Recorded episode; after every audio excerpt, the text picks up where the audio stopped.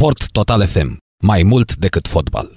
Fluier final cu Narcis Drejan la Sport Total FM. Cu colegii mei, te rog, povestește-ne despre ce vorbește astăzi în emisiunea Fluier Final.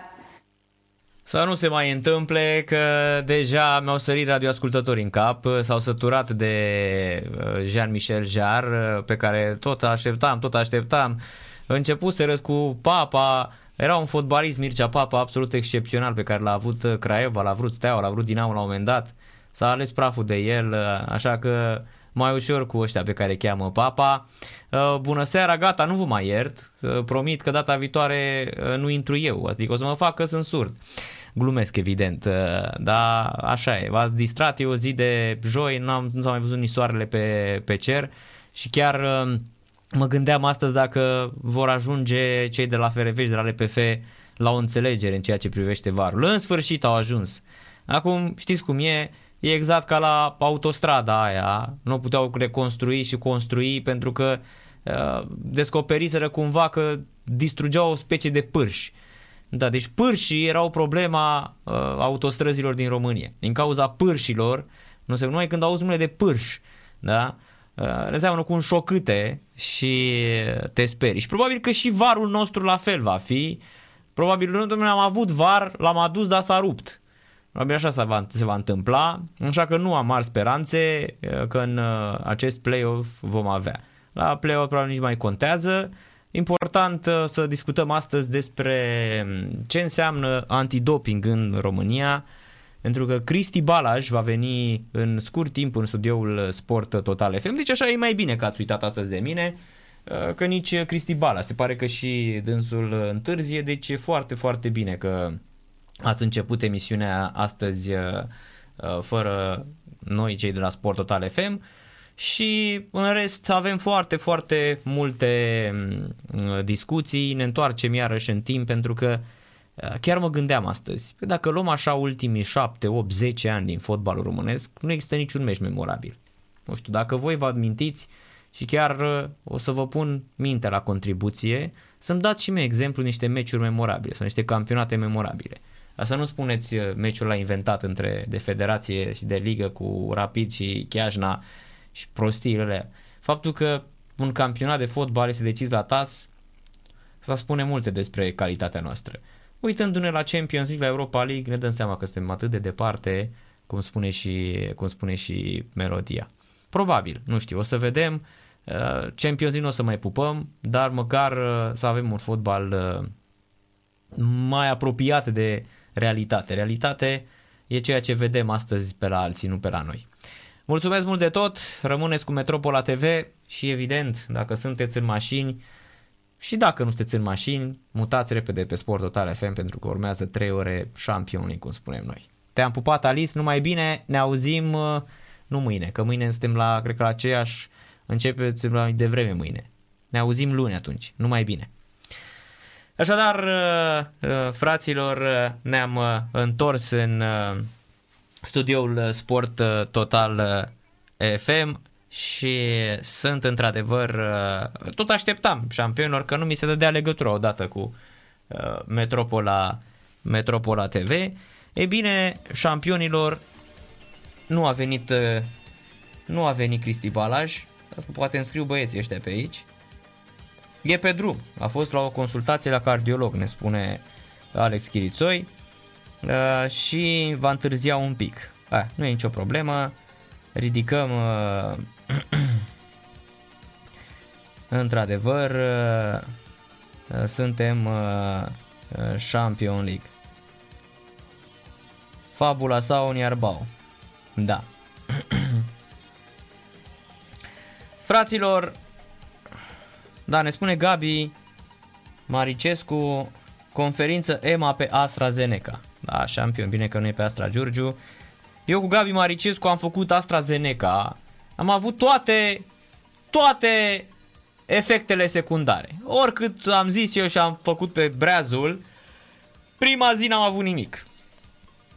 Marți și miercuri, în schimb, pua, adică ieri și alaltă ieri. Pua, m-a zis, uh, dacă țineți minte, uh, șampionul de, de um, Uzman în doie. Ați mai văzut așa gol la România. Pa!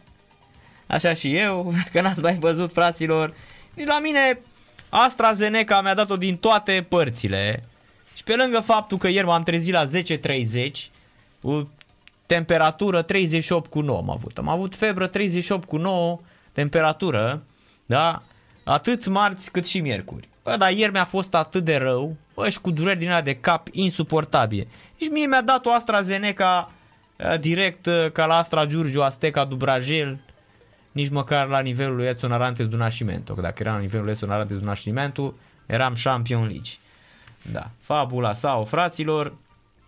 Deci, uh, și ne-am tot certat cu, pe parte de economie, de că de aia este bălăcărit, că e prea ieftin și așa mai departe. Da, bă, noi am spus și eu și Gabi, nu ne-am simțit prea confortabil în aceste zile, dar ați văzut, nu ne-ați dus lipsa la radio la Sport Total FM. Așa am venit bombardați, loviți și probabil că și cearta cu Rudelo Breja de acum două seri m-a făcut și m-a ținut cumva pe picioare.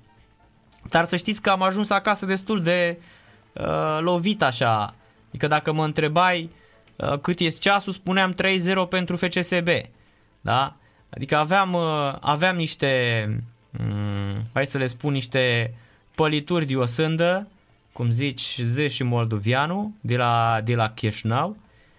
Deci nu știam ce se întâmplă cu mine. Adică mă întrebai mm, exact ca ăla eram. Petre, ă, tu de unde ești? Moș, Crăciun și prietenii săi. Exact așa eram și eu. Am fost în aceste două zile ă, după vaccinul AstraZeneca. Acum, evident, ă, aștept și rapelul și normal să vină și cum îi spune, uh, să vină și uh, anticorpii. Da. Oricum, e bine în acest an uh, în acest an șampionilor nu am avut uh, în acest an și anul trecut de un an de când e toată treaba asta nu am avut COVID. Asta e bine. Uh, suntem uh, fabula sau în Ierbau. Așa că um, e foarte, foarte, uh, e foarte bine. Așa, să trecem la ale noastre, deci spuneam despre VAR și despre LPF cu FRF. Până la urmă, președintele Federației Române de Fotbal, Burleanu Răzvan, Răzvan Burleanu, ne spune fraților că s-a ajuns la o concluzie. S-a bătut palma, LPF trebuie să găsească 250.000 de euro până la finalul lunii aprilie, jumătate din costul total al primului an. Odată semnat contractul, ar dura 8 luni până la prima partidă cu VAR. 8 luni, fraților.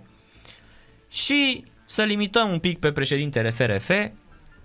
Săptămâna trecută a avut o întâlnire între FRF, LPF și deținătorul drepturilor TV. Iar la o nouă ședință au participat și reprezentanții cluburilor din Liga 1, toți ne dorim să implementăm VAR cât mai repede posibil. Ne-am asumat că proiectul trebuie susținut printr-un efort comun. Costurile totale se ridică la 500.000 de euro în primul, 100.000 de euro în al doilea, iar în al treilea 150.000 de euro. O altă concluzie este că ar cunoaște autoritatea CCA în managementul implementării VAR. Nu se va apela la drepturile financiare ale cluburilor, nu se vor pertece taxe pe, pe suplimentare în primul an. Ele au spus că sunt de acord ca o parte din cotizații să meargă spre acest proiect. Adică cum vorbește așa Burleanu, el vorbește mult, mult și nu rămâi cu nimic. Cu nimic. Deci Răzvan Burleanu este fix genul ăsta de uh, genul ăsta de uh, om care nu îți uh, spune absolut nimic. Deci stai așa, în general, știi ce se întâmplă um, Știți ce se întâmplă cu toți oamenii ăștia uh, din uh, din uh, fotbalul românesc când se duc la o adunare de asta generală sau când îi cheamă șampionul de Răzvan Burleanu. Deci el vorbește așa și le spune într-una, într-una, bla bla bla bla bla bla bla bla bla bla bla bla și la un moment dat, după ce se termină după ce se termină șampionilor uh, tot discursul său de o oră, vine un nene din ăsta de pe la, hai să zicem, hai să spunem, uh, să dăm un exemplu, nu știu, tot îmi vine ambianța Valea Ciurii. Chiar a existat o echipă de fotbal, să știți, dar probabil din, mm, din uh, considerente de politically correct s-a desfințat echipa în județul Ialomița. Valea Ciorii este undeva așa de mai aproape de Țăndărei.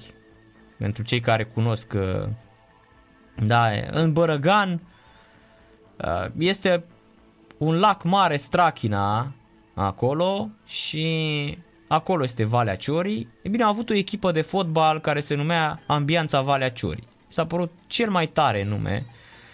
Nu sunt departe de mm, insula mică a Brăilei, da, și de zona aia cu uh, Gura Ialomiței, Mihail Cogălnicianu, Țăndărei, în Bărăgan acolo. Și era echipa asta, Ambianța Valea Ciorii. Probabil că era reprezentantul la Ambianța Valea Ciorii, da? Uh, după o oră în care vorbea Burleanu, la final, știți ce ar fi spus neneala? Îl bătea pe umăr pe vecinul care, ci ar fi de la Liga a doua sau de la Liga 1 poate. Și știți ce îi spune? Spunea, ce zisă mă? Mai zici și mie odată că nu înțelese nimic din ce ne zis. Cam așa este. Deci fix așa este Răzvan Burleanu. Deci când vorbește, nu rămâi, trebuie să fii foarte atent, foarte atent. De foarte multe ori nu spune nimic, într-adevăr. Și uh, acolo este. Bine, nici omologul său, Gino Iorgulescu. Gino Iorgulescu, l-ați văzut cum e. El în general așa mai... Ce, ce, ce, ce, ce, ce, ce, ce trebuie faci, bă, ce?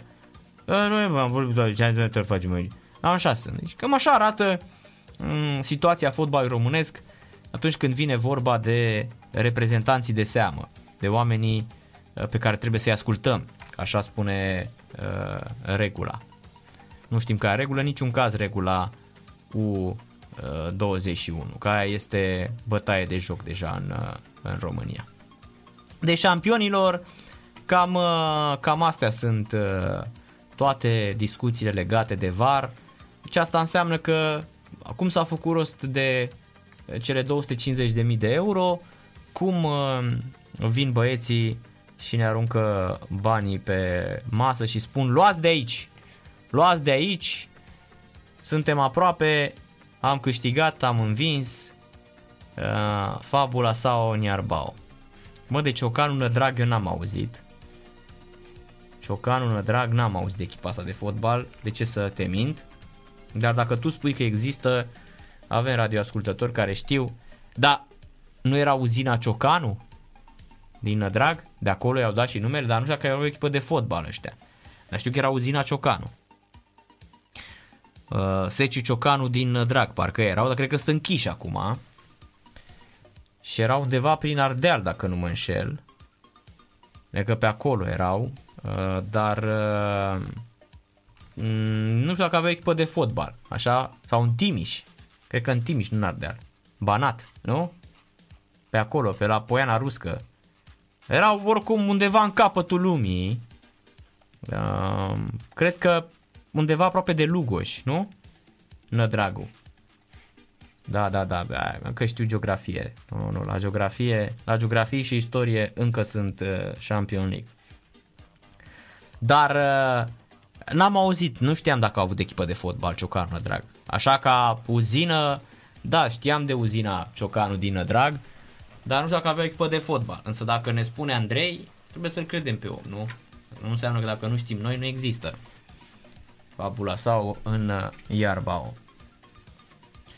E, cam, uh, cam astea ar fi șampionilor până în uh, acest moment. Cam astea sunt principalele informații de la această oră.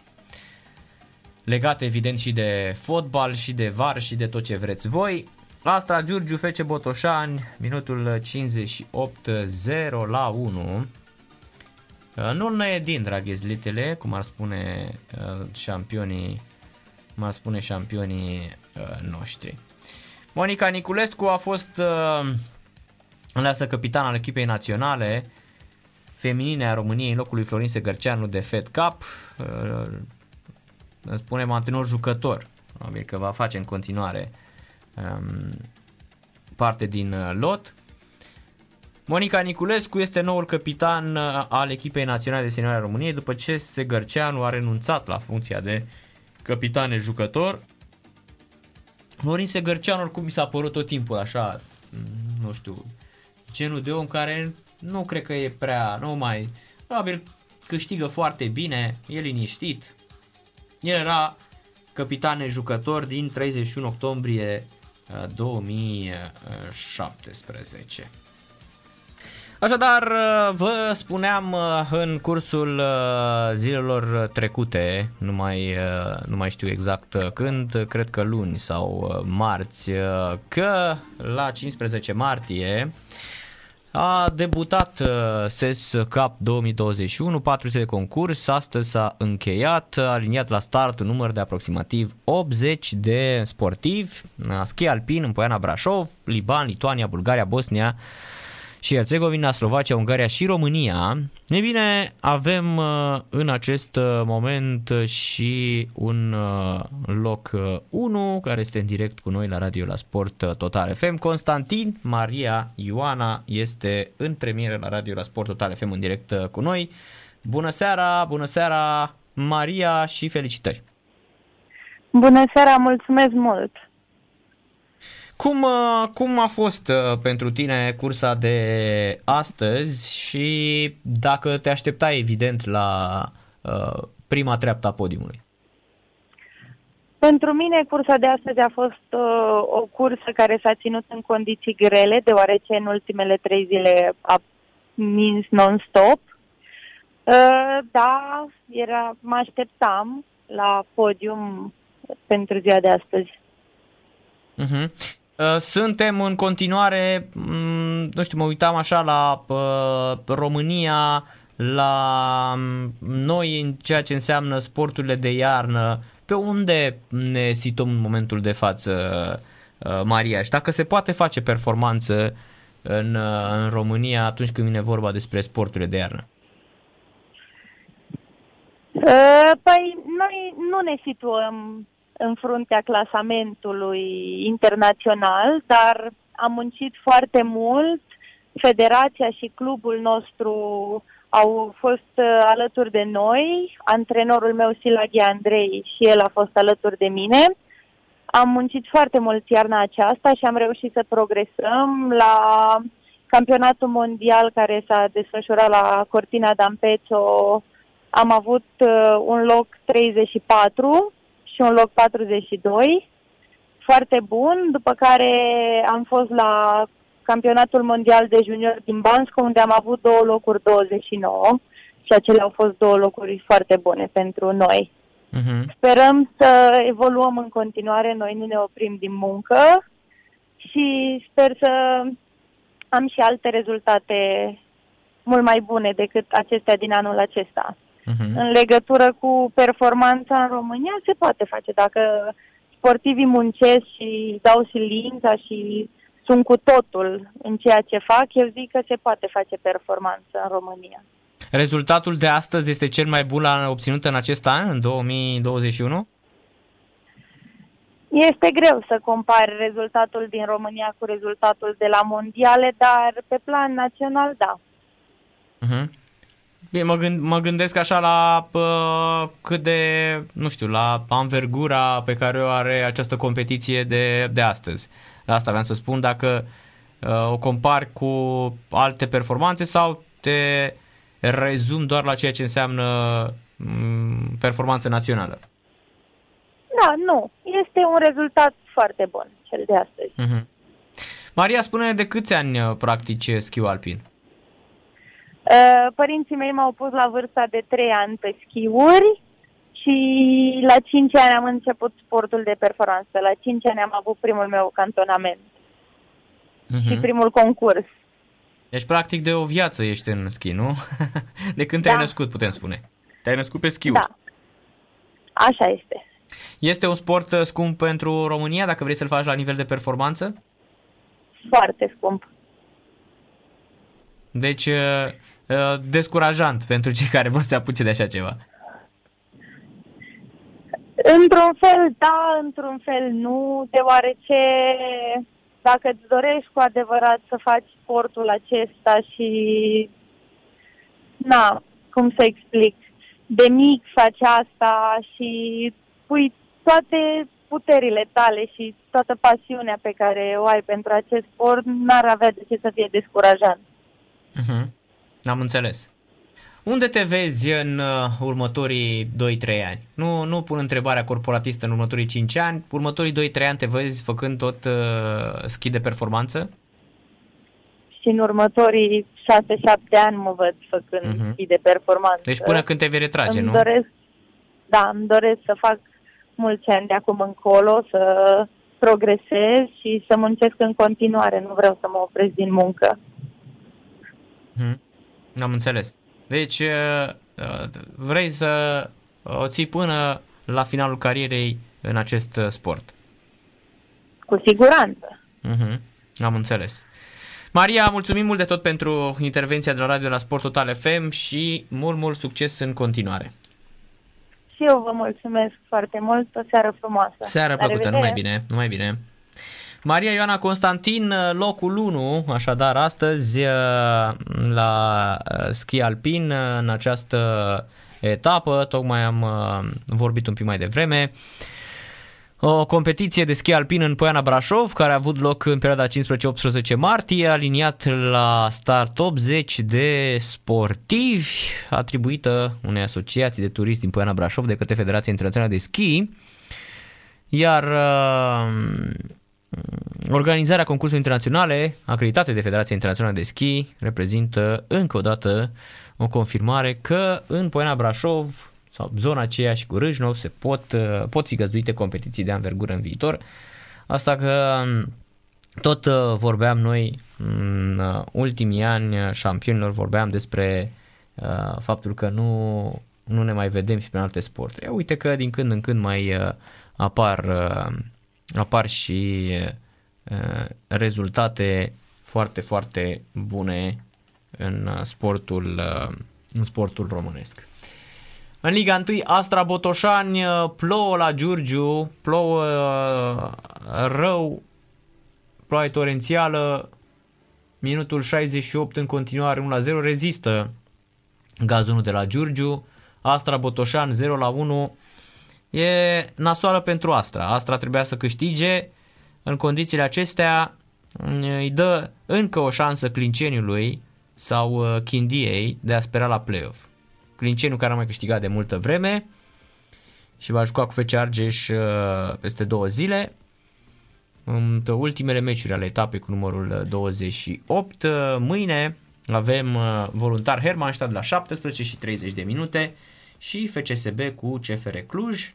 Iar sâmbătă este, sunt programate FC Argeș Clinceni și Poliaș cu uh, Dinamo, ultimele meciuri, într-adevăr, plus Sepsi cu gaz metan, să nu uităm, luni seara de la ora 16 și e zăvârșe, pe care ne pregătim de etapa internațională, trei meciuri ale echipei naționale și uh, o să vorbim și despre Euro sub 21, acolo unde România este într-o grupă foarte grea cu Ungaria, Olanda sau țările de jos și Germania. Germania jucăm și în preliminarele pentru campionatul mondial din Qatar 2022, primul campionat mondial de fotbal care se va disputa la sfârșitul anului, se va încheia aproape de, de, de Crăciun.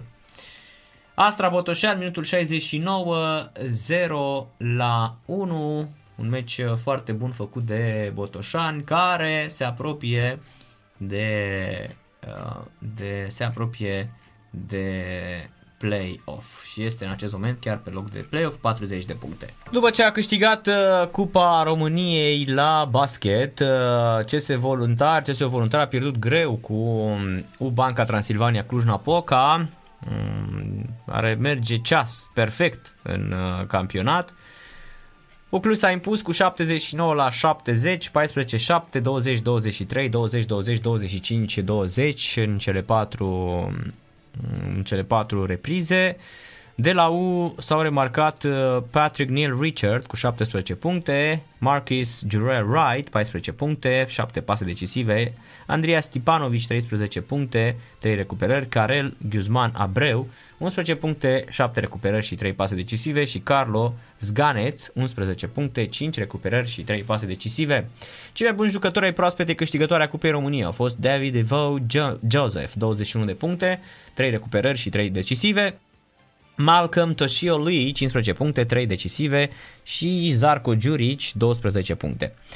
Basket Club CSU Sibiu a învins o deplasare pe FC Argeș Pitești cu 84 la 75, condusă de Marquis Ralondo Addison cu 27 de puncte și Xavier Andrew Rayton 18 puncte, 5 uh, recuperări și 3 pase decisive, Nicola Ieftovic 23 de puncte, 8 recuperări și 3 pase decisive, s-a evidențiat de la Piteșteni.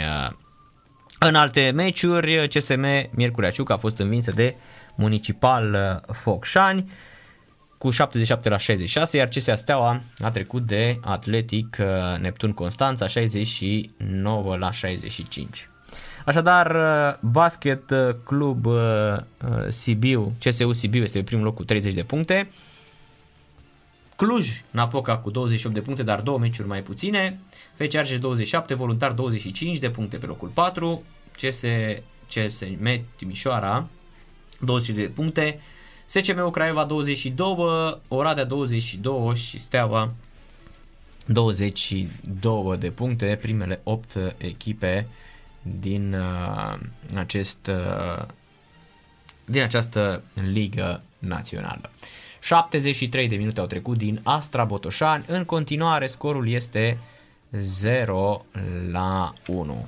Minutul 75 în Liga 1, Astra Botoșani în continuare este 0 la 1 în uh, Liga 1, aleargă după aleargă după egalare uh, Astra însă nu se, uh, nu se vede prea mm, prea repede acest lucru. Iată și prima măsură luată de FRF după suspendarea lui Sebastian Colțescu.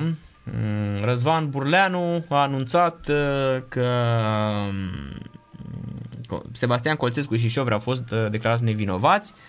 Primul a primit o sancțiune pentru comportament inadecvat, iar în urma acestor evenimente, FRF și UEFA au pus la cale un proiect în premieră.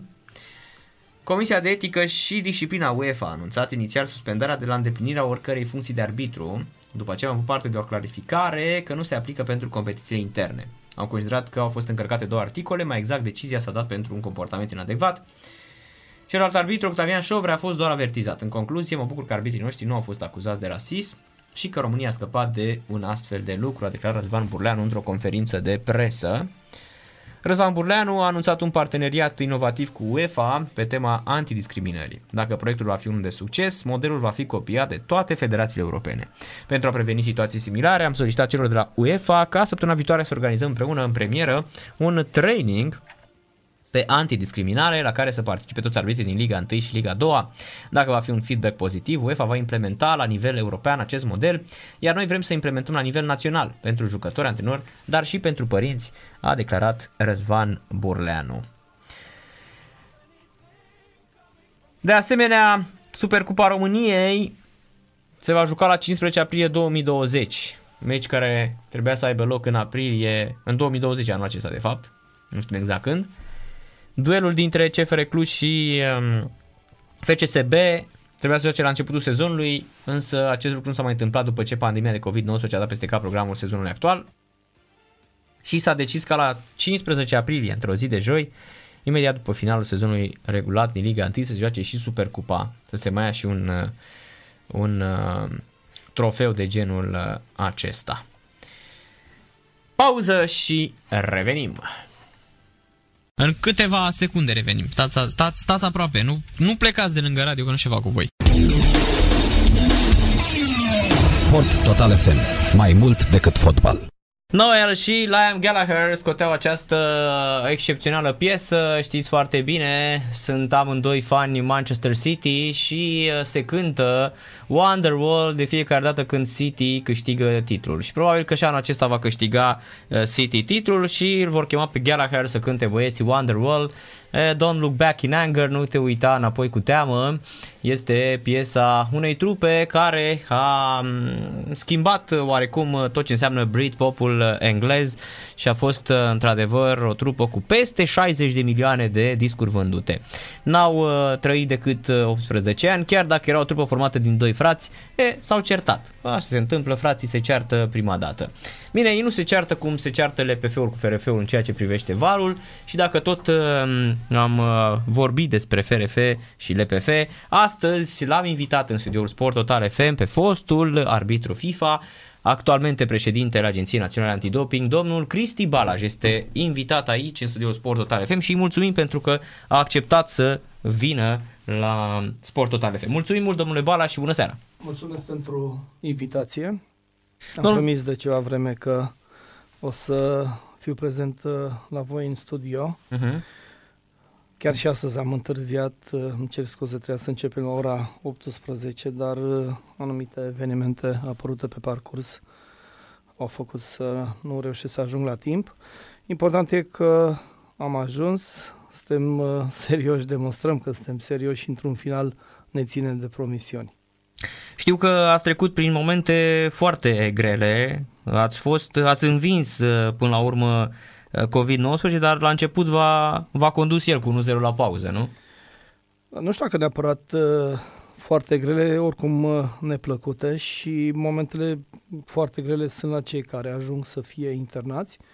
Eu uh, am avut șansa să merg uh, și să găsesc medici senzațional la Matei Balș, unde am făcut un tratament, mi s-a de- administrat acea proteină spike, care în urma unor studii aduce beneficii prin uh, crearea celor anticorpi. Uh, Mi-au schimbat și tratamentul antibiotic pentru că durerea în gât fusese atât de puternic, atât de profundă, încât mi-era greu să înghit uh, aer. Iar atunci când tușam, uh, aveam impresia că am otită și mă țineam de cap ca nu cumva să se scuture foarte mult. Durerea era groaznică, aveam impresia că am șmirgăl între creier și scalp nivelul scalpului și durerea mi-ajungea la un nivel uh, incredibil. Tușam până aveam uh, senzația că vărs ceva și uh, prin schimbarea antibioticului, după câteva zile am început să-mi revin, uh, am început să mănânc, băusem doar ceai câteva zile bune, am început să mănânc supe și așa mai departe. Într-un final, ce e important că n-am avut nevoie de oxigen, am avut o saturație la nivelul 94-96, se mirau și ei, având în vedere că mirau plămânii afectați în urma unei tomografii, că au totuși reușit să am un asemenea nivel de oxigen. Probabil faptul că nu am fumat, că am alergat sau că am fost obligat să alerg, să fac antrenament zi de zi până la 45 de ani, acest lucru a dat o oarecare uh, elasticitate Uh-huh. plămânilor și o condiție care clar m-a ajutat uh, în ceea ce mă privește. Am rămas cu o tusă, dacă o să se mai întâmple pe parcursul emisiunii să tușesc, îmi cer scuze.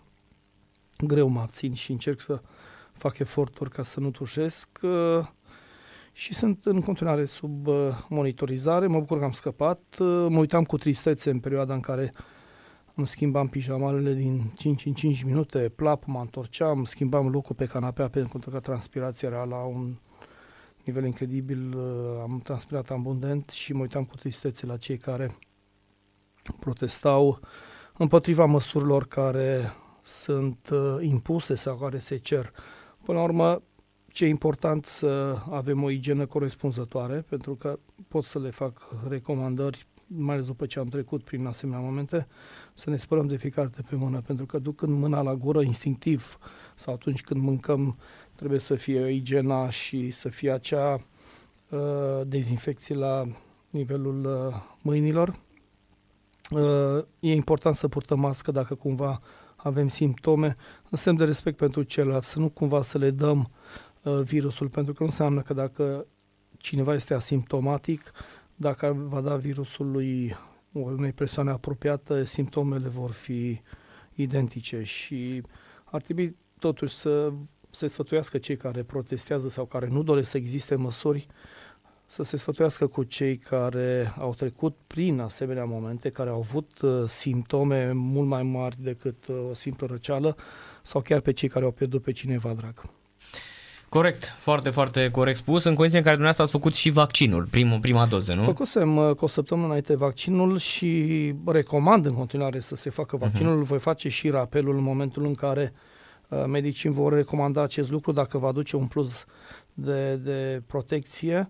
Uh, am făcut vaccinul doar că nu s-au dezvoltat anticorpi la nivelul la care să mă protejeze uh-huh. suficient uh, de mult. Există și posibilitatea ca dacă nu aș fi făcut vaccinul, situația mea să fi fost mult mai gravă. De, nu știu ce tulpină am luat, pentru că nu am uh, fost interesat sau nu știu dacă s-a analizat uh, acest lucru, uh, dar uh, nu am de unde să știm și dacă ar fi să dau timpul înapoi, aș face vaccinul uh, uh, și a doua oară. Am înțeles. Mă bucur foarte mult că sunteți uh, aici, că sunteți sănătos și că v-ați revenit și că ați învins uh, boala și exact cum a spus dumneavoastră, foarte bine că ați făcut sport, a contat enorm. Ați văzut că sportivii, în general, cam toți, nu am văzut până acum un sportiv care să fie răpus uh, de, de COVID. Adică, cred că asta contează foarte, foarte mult. Citisem chiar un studiu făcut la la Iași, dacă nu mă înșel, excepțional, făcut pe pe de ce sportivii trec atât de ușor peste, peste infecțiile respiratorii. Era absolut fantastic. Da, și la mine medicii s-au mirat văzând un plămânic cum reușesc să am acea oxigenare pe uh-huh. acea storație și probabil datorită faptului că am făcut sport uh, sau că nu am fumat a ajutat foarte mult. A contat foarte mult, exact. Domnule Balaj, ne întoarcem la Uh, cazurile care sunt din ce în ce mai multe de doping. Au fost uh, până să veniți și nu, nu trebuie să o luați ca pe o laudă, dar până să veniți în uh, funcția de președinte la ANAD, Liga 1 nu mai avusese antidoping și nimic, niciun scandal, avea impresia că totul este super curat în fotbal românesc. Și era pentru că nu se făceau teste sau pentru că era dezinteres la nivelul acesta? Nu, Liga 1 uh, s-au făcut teste și înainte să, să vin eu. A fost o perioadă de timp în care testarea a fost uh, oprită. Colaborarea nu aș spune că este cea mai bună între ceea ce înseamnă antidoping și Liga Profesionistă. Cu Federația colaborăm, ei ne invită și la cursuri, chiar dacă m-ați auzit uh, de multe ori având anumite opinii, anumite reacții în ceea ce privesc federalii și uh, Uh, atenție mare, dacă ajung să spun ceva, dacă ajung să reproșez uneori, uh, mi-aș dori să fiu constructiv. Nu mi este tot de fiecare dată, dar însemna să, asta înseamnă să aduc argumente.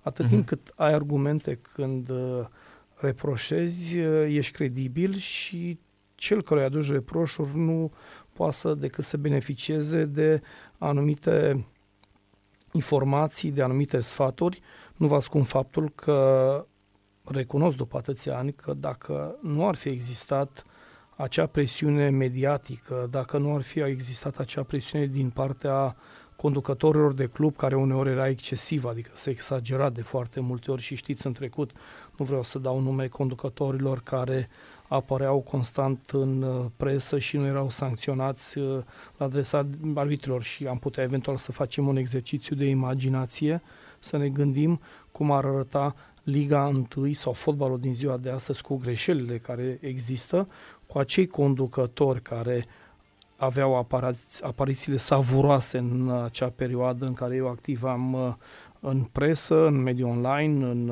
la televiziune și uh, acele uh, declarații ale lor, acea presiune mediatică, acele articole uneori negative, nu pot să spun că nu m-au ajutat.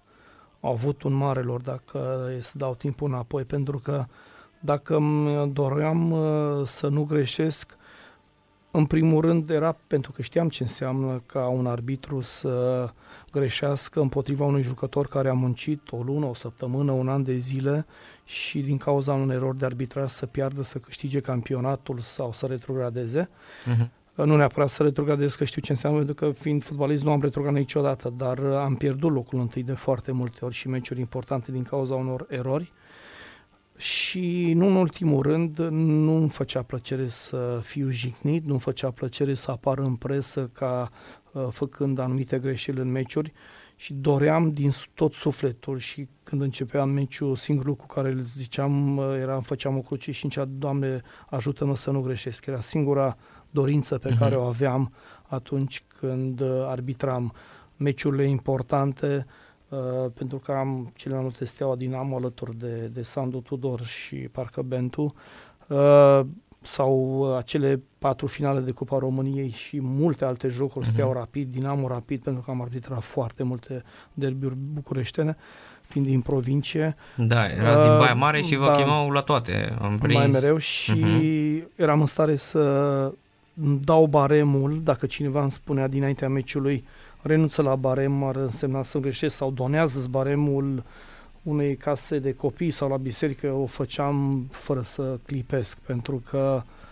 singura dorință pe care o avea ca arbitru în asemenea meciuri cu mediatizarea care începea cu multe săptămâni înainte, cu meciul care începea cu multe zile înainte prin bătăile care erau între suporteri, Uh, mai ales atunci când se îndreptau spre stadion și când uh, se întorceau ulterior, uh, aceste meciuri aveau o miză mare. Stadionul era plin cu o oră jumate înainte să, ajung, să înceapă meciul. Ajungeam la stadion și deja tribunele erau pline.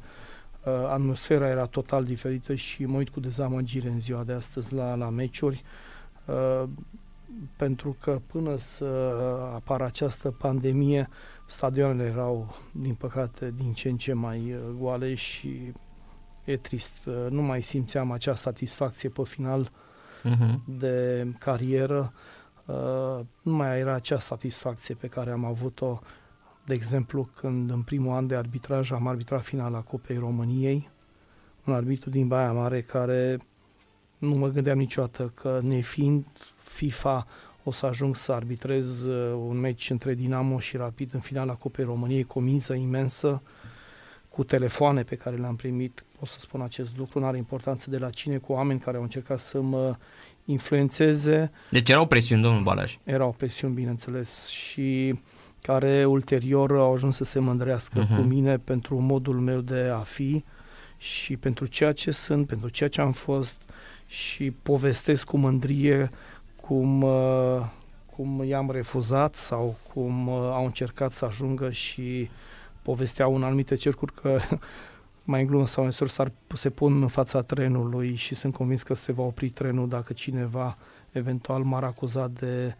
uh, anumite practici uh, necurate. Practici care în acea perioadă au existat, pentru că, din păcate, justiția, instanța organele abilitate au anumite, anumite descoperiri, anumite opinii, uneori pot să spun că au fost exagerate, pentru că cunosc cazuri, colegi de-ai mei care au fost nevinovați și târâți prin instanță ani de zile, uh, dar uh, chiar dacă am fost unul dintre cei urmăriți, uh, pentru că am aflat acest lucru ulterior, am ajuns peste ani de zile să întâlnesc cu oameni din justiție care întâmplător la un uh, eveniment, uh, o zi de naștere, uh, l-am simțit că vrea să se apropie de mine și într-un final a ajuns după câteva pahare consumate și mi-a povestit că a fost unul dintre cei care m-au urmărit și se mândrește că mă cunoaște, că m-a cunoscut,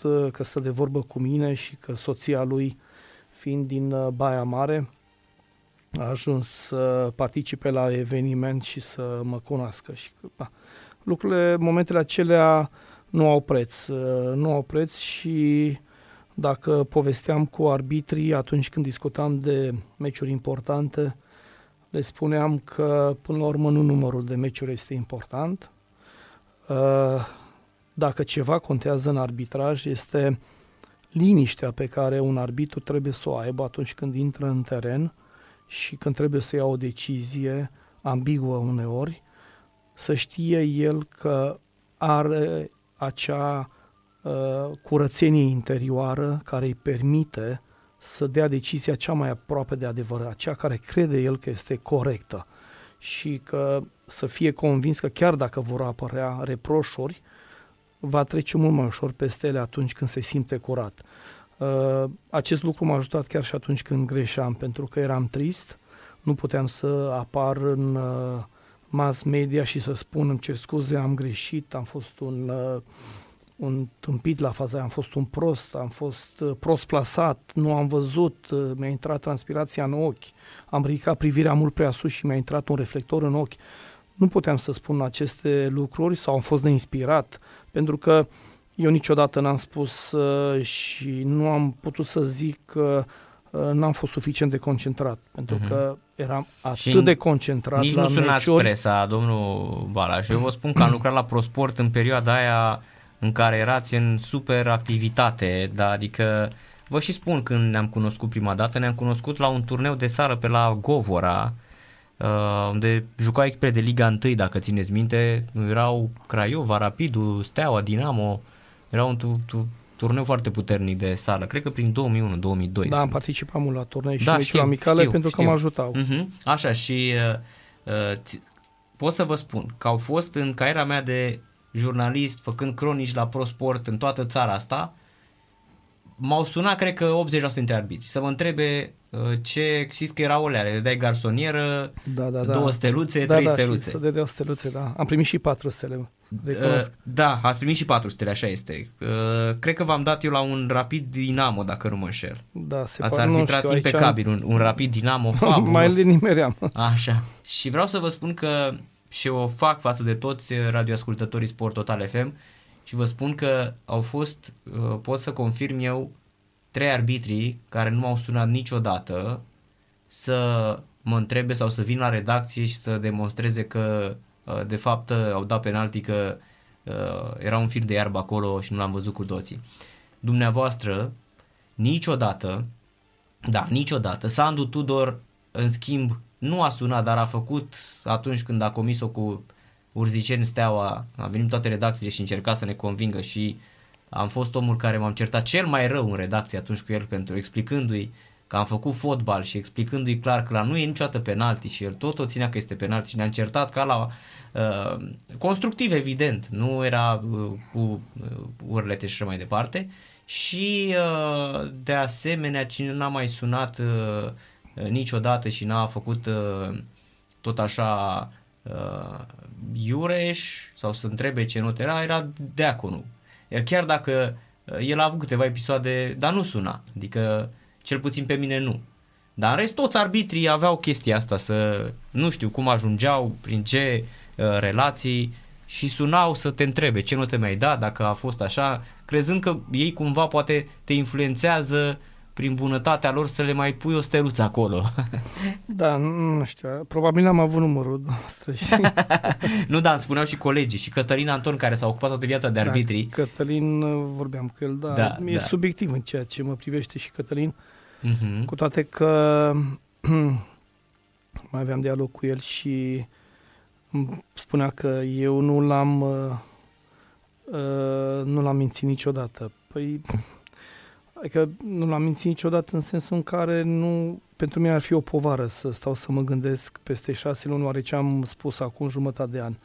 Este uh-huh. motivul pentru care te spus adevărul, mai ales atunci când uh, n-ai avut interese, atunci când ai greșit și a greși omenește, suntem oameni, doar că na, acum că povestiți asemenea episoade, mie aș minți să spun că nu face plăcere ceea ce spun, pentru că sunt om și am și eu sentimentele mele și am pătimit foarte mult în uh, meseria aceasta și s-au spus foarte multe minciuni despre mine, foarte multe lucruri neadevărate. Uh-huh. Este și motivul pentru care am uh, pătimit și fiind dintr-o zonă a țării din Baia Mare Ardeal, lumea nu știe cum alergam în noroi, cum alergam în zăpadă, nu știe că eram bolnav, supărat, trist, obosit și eu trebuia să fac antrenament. Uh, nu mă vedea nimeni. Eu o făceam pentru mine și uh, de fiecare dată am observat și le spun tuturor că în orice domeniu sportiv, cu cât te pregătești mai mult, cu cât muncești mai mult, cu cât ești mai serios, cu atât vei fi mai norocos. Mhm. Și am fost un arbitru, pot să spun, norocos. Uh, un răsfățat al presei pentru că nu am uh, evitat atunci când cineva a dorit să vorbească cu mine, nu i-am refuzat uh, dialogul. Uh, am încercat să evit să vorbesc de colegii mei și eu spun că în continuare am încredere în arbitrii care sunt la nivel uh, superior, pentru că cei din Liga 1 deja sunt selectați, aleși. Spun că arbitrajul, uh, cu toate problemele care au fost, a dus oameni de calitate și că este unul dintre cele mai curate domenii de activitate din România. Asta vreau să cred despre arbitrii și atunci când mai explic uh, și vorbesc despre faze la emisiunea de la Telecom unde activez și vorbim mai ales la minutul 91 despre fazele de arbitraj, încerc să găsesc argumente în uh, favoarea deciziilor arbitrilor. Eu Mhm. prefer și pentru mine când arbitram uh, preferam să se explice de ce am greșit și uram uh, expresiile de genul uh, Balaj este un arbitru foarte bun, el nu are cum să greșească, pentru că dădea o conotație mult prea negativă, adică dădea impresia că eu am vrut să greșesc, eu am vrut Mhm. să favorizez pe cineva.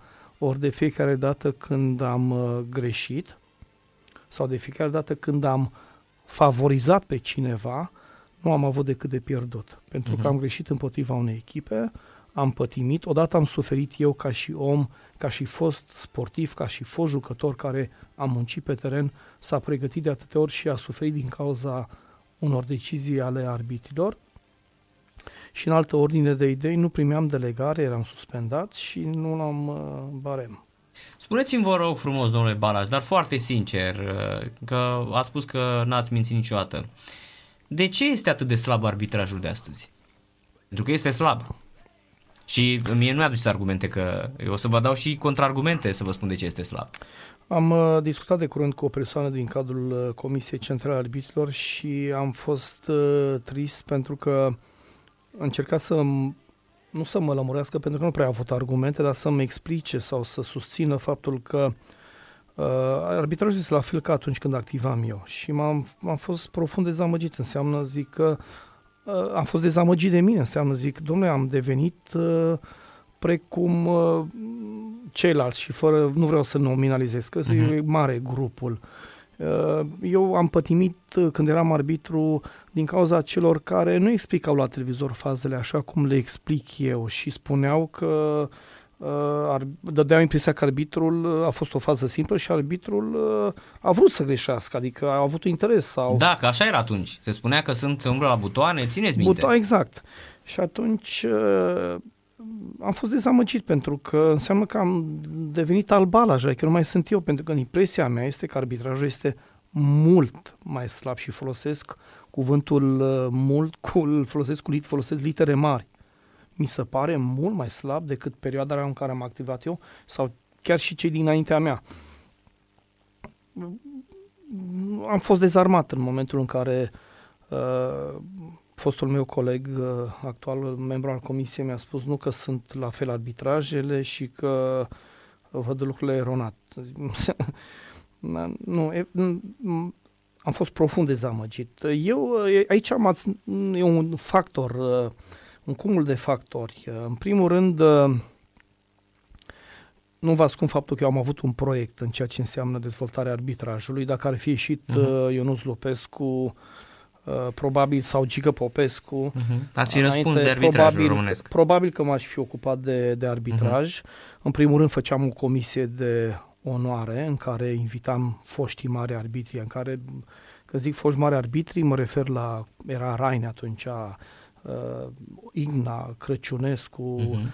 uh, Huzu, Dan Petrescu, Fibră Porumboiu, uh, uh, Costică Suceava, Mhm. uh, arbitrii care, vorbesc de arbitri, că sunt și arbitri Da. da. asistenți și nu m-am referit la ei, dar în primul rând foști arbitri care prin această comisie de onoare să poată să vină de două ori pe an la consfătuiri și să avem anumite ședinți în care să ne sfătuim, să-și expună punctul de vedere, să o facă în cadrul comisiei și să o facă constructiv, să vină cu idei și să fie persoane care să aibă un cuvânt important de care să te folosești. Experiența lor, uh, ceea ce au făcut ei ca realizări în, în arbitraj, în domeniul fotbalistic, ar fi fost de bun augur. De aici aș fi pornit. Deci vorbeam de o comisie de onoare, pentru că orice domeniu sportiv trebuie să-și respecte valorile. După hmm. care, îmi cer scuze, cream uh, o emulație la nivelul arbitrilor. La mine, dacă după 5 ani de zile un arbitru în Liga a treia nu ar fi promovat, dar atenție mare, în 5 ani de zile ar fi uh-huh. arbitrat atât cât arbitrează acum în 12. Adică din 5 etape avea 3 delegări minim. Iar în, cu proiect, cu program, puteau să dea și examen, dar locurile au foarte puține la examen, în mod special promovau la excepțional, după ce făceau program dintr-un, parte dintr-un program de talente, cu mentor de gradul 1 și 2.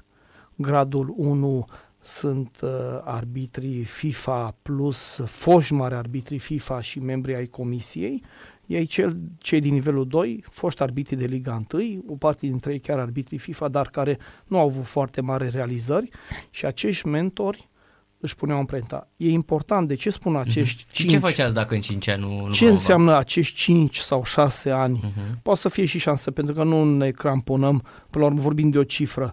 Uh, care trebuia profund analizată și care probabil după primele loturi de arbitri, primele programe, probabil am fi mărit sau am fi rămas la cei 5 ani. Dacă nu ar fi promovat, ar fi fost retrogradați la nivelul ligii a patra ar, pentru a crea loc pentru alții să vină.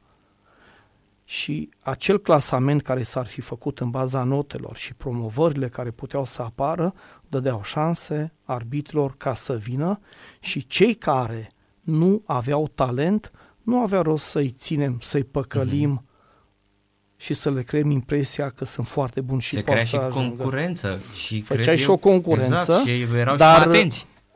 și mai atenți, plus mm-hmm. că, plus că ce e important, în acești 5 ani de zile arbitrai, repet, cât arbitrează, cât arbitrează ei acum 12, mai ales la Liga a doua, adică la Liga a doua îi vine rândul să arbitreze o dată la nu știu câte etape. Da, prindem și el 4-5 meciuri pe campionat. Păi ne batem joc de ei. Nici mm-hmm. nu au cum să progreseze. Iar un mentor îl urmărește să vadă dacă pune în aplicare, odată la două, trei meci, odată la trei meciuri vine mentorul, să vadă dacă a pus în aplicare ceea ce a, rec- a recomandat. Și într-un final îi face un raport. Mm-hmm. Și dă, nu păcăleam arbitrii. Le dădeai șansa în continuare să arbitreze dacă le place foarte mult, dar o făceau la nivelul de mai jos, la Liga 4 plus că ajungeai ca să îi reorientezi în viață. Nu-i păcăleai. Ca și la un copil, la un tânăr care, ok, încep să faci fotbal la juniori, dar după ce ai împlinit 18 ani, 19 ani, dacă nu te dorește nicio echipă de nivel mare, te reorientezi în viață. Mergi spre un alt domeniu. Corect, faci altceva, că nu poți să rămâi acolo unde nu performezi. După care avem problema observatorilor, care, uh-huh. am spus-o de atâtea ori, observatorul trebuie să fie un bun antrenor înaintea meciului, să pregătească arbitrul și să știe că una e să fie un meci locul 1 cu locul 2, în care uh, trebuie să îi spici arbitrului că pentru început trebuie să fie cât mai aproape de fază, distanța optimă este pentru a vedea 7-10 metri, trebuie să stai perpendicular pe cei doi jucători pentru a vedea contactul uh-huh. între ei și nu pe o linie imaginară trasă între cei doi în prelungirea ei să fie arbitru, să fie mascat de corpul jucătorului care poate faultează sau a fost faultat, să știe un arbitru că nu lasă jocul mai liber decât după ce fluieră de două, trei ori și în funcție de modul în care echipele, jucătorii acceptă acest lucru, să știe că după un cartonaj roșu sau după o lovitură de pedeapsă, moment important, sau după un gol,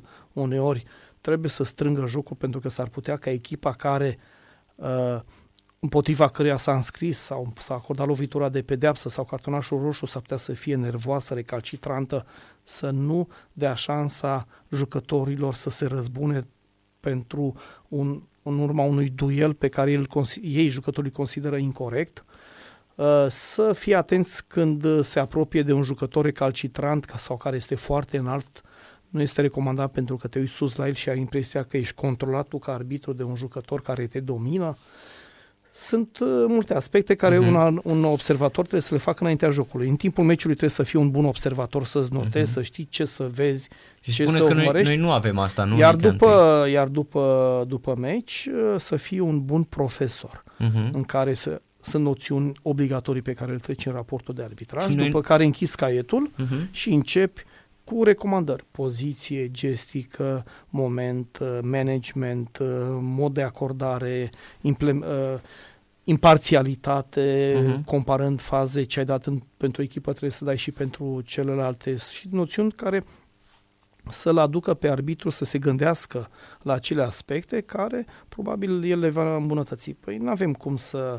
pentru că sunt observatori care uh, au activat uh, în Liga a treia ca arbitri asistenți, uh-huh.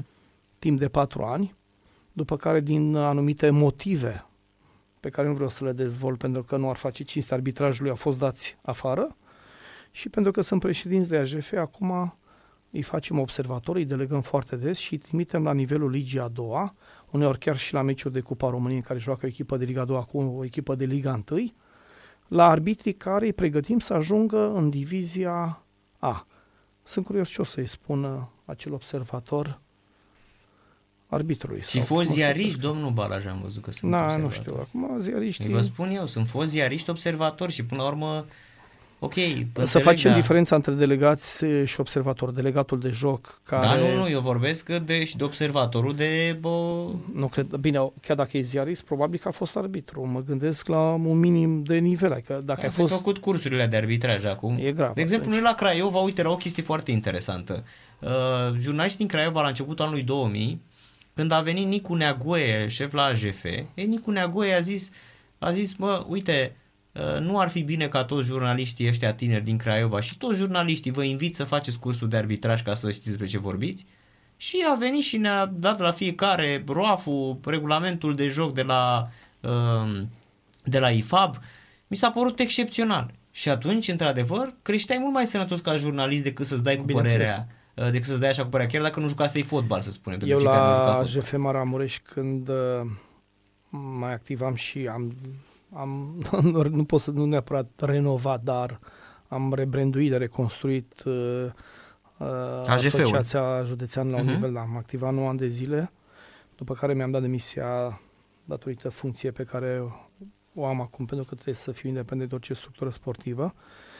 Dar și-a rămas Olisechi, colegul, fostul meu coleg, care cu mândrie pot să spun că a adus un plus valoare și probabil că nici nu mai trebuia să candidez ultima oară, pentru că e clar că după ce ai fost uh, 10 ani de zile sau 8 ani de zile, uh, nu mai ai cu ce să vii suplimentar și ar fi bine să lași locul unuia care are acel imbolt și care îți continuă ideea pe care ai făcut-o și care știi că este un om credibil și are coloană, pentru că e foarte important acest lucru ca și conducător al unei instituții să ai coloană, să ai credibilitate în fața uh, oamenilor cu care muncești și să ai acea imparțialitate care în timp te ajută enorm, foarte mult uh-huh. și îți dă credibilitate, încredere. Uh, la GF Maramureș noi propusesem uh, ca toți juniorii să facă cursul de arbitri pentru că s-a demonstrat jucătorii de fotbal care cunosc uh, regulamentul și care mai și arbitrează două, trei jocuri, altfel apreciază deciziile arbitrului, altfel respectă deciziile arbitrului, știe de ce să se ferească uh, în suprafețele de pedeapsă, știe ce înseamnă jucarea mi, folosirea braților în mod incorrect, uh, jucarea mingii cu mâna și uh, un atac promițător, o situație evidentă de gol, o poziție câștigată pe care o are atacantul într-o anumite faze. Uh-huh. Deci lucrurile astea ajută, ajută foarte, foarte, foarte mult Chiar am văzut zilele trecute, am analizat la Telecom un jucător care avea avertisment și am piedicat o execuție rapidă a loviturii libere prin uh, uh, blocarea mingii,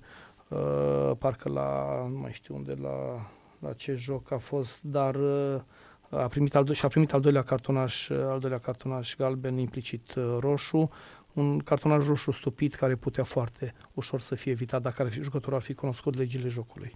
Uh-huh. Asta iarăși contează foarte mult, ceea ce nu se întâmplă la noi. Da.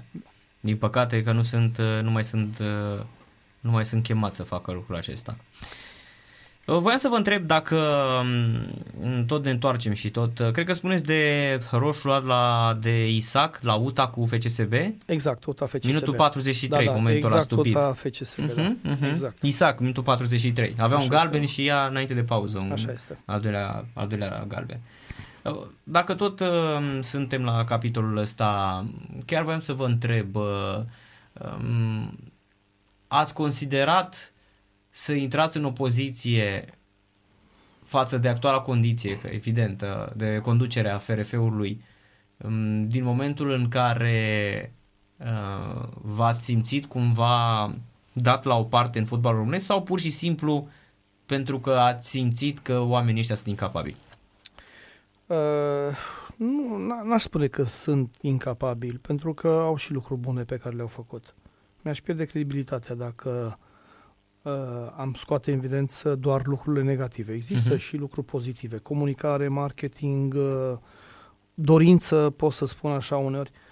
Uh, am uh, intrat în uh, opozi- opoziție. Pentru noi nu am fost opoziție, pentru că eu, ca președinte AJF, am fost singura asociație județeană din țară care am uh, prezentat numele candidaților uh, la alegerile federației.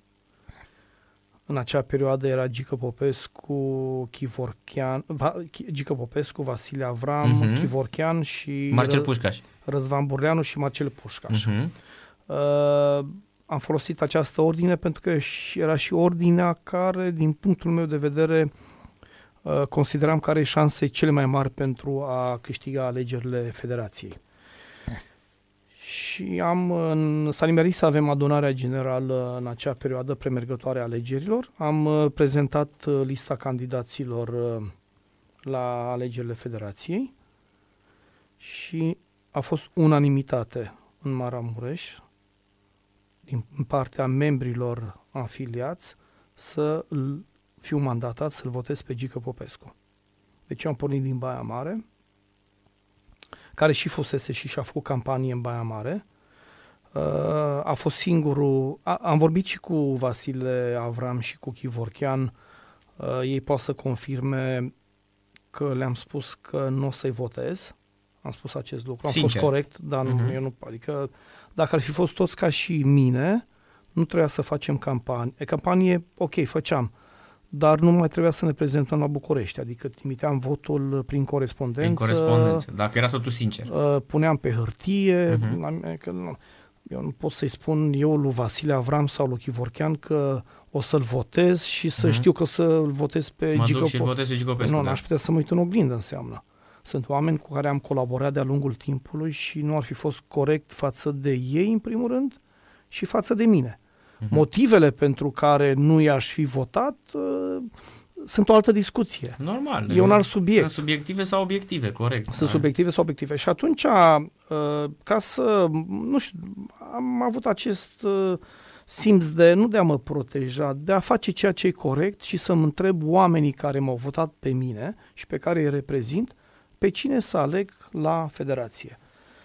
Și a fost unanimitate, toți au spus Gică Popescu, cu Răzvan Burleanu nu povestise niciodată, nu a fost în Baia Mare, n-am discutat cu el, nu a venit la Jeu, nici nu știam cum arată, adică știam doar că există unul, un președinte de la minifotbal uh, care îl atacă pe Gică Popescu și mi s-a părut uh, jenant, adică uh, nu, modul în care a găsit să-și facă campanie, atacându-l pe Gică Popescu, uh, nu a fost pe placul meu. Adică la mine trebuie să vii Mhm. cu chestii constructive, trebuie să vii să Să-mi expui un să-mi plan expui credibil, un plan da. credibil, Mhm. adică nu, tu vii, vrei să câștigi și spui că mergi să câștigi atacându-l pe Gică Popescu. Mhm. Am, nu.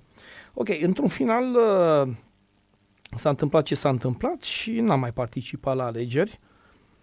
În, uh, cos- a fost arestat Gică Popescu, seara am fost uh, la masa festivă, am fost prezent acolo și atunci am vorbit cu Gabi Bodescu, pe care nu-l știam, care într-un costum lucios, uh, mai glumă, mai serios, mă distram, ziceam că a sacrificat draperia ca să își facă la coitor o haină frumoasă și am discutat atunci uh, și mi-am explicat că eu nu voi merge la alegeri, am fost corect și nu voi merge la alegeri pentru că, din punctul meu de vedere, primele șanse le avea Vasile Avram, Chivorchean, iar Burleanu pentru mine nu exista în acel context, pentru că noi ziceam că nu o să câștige.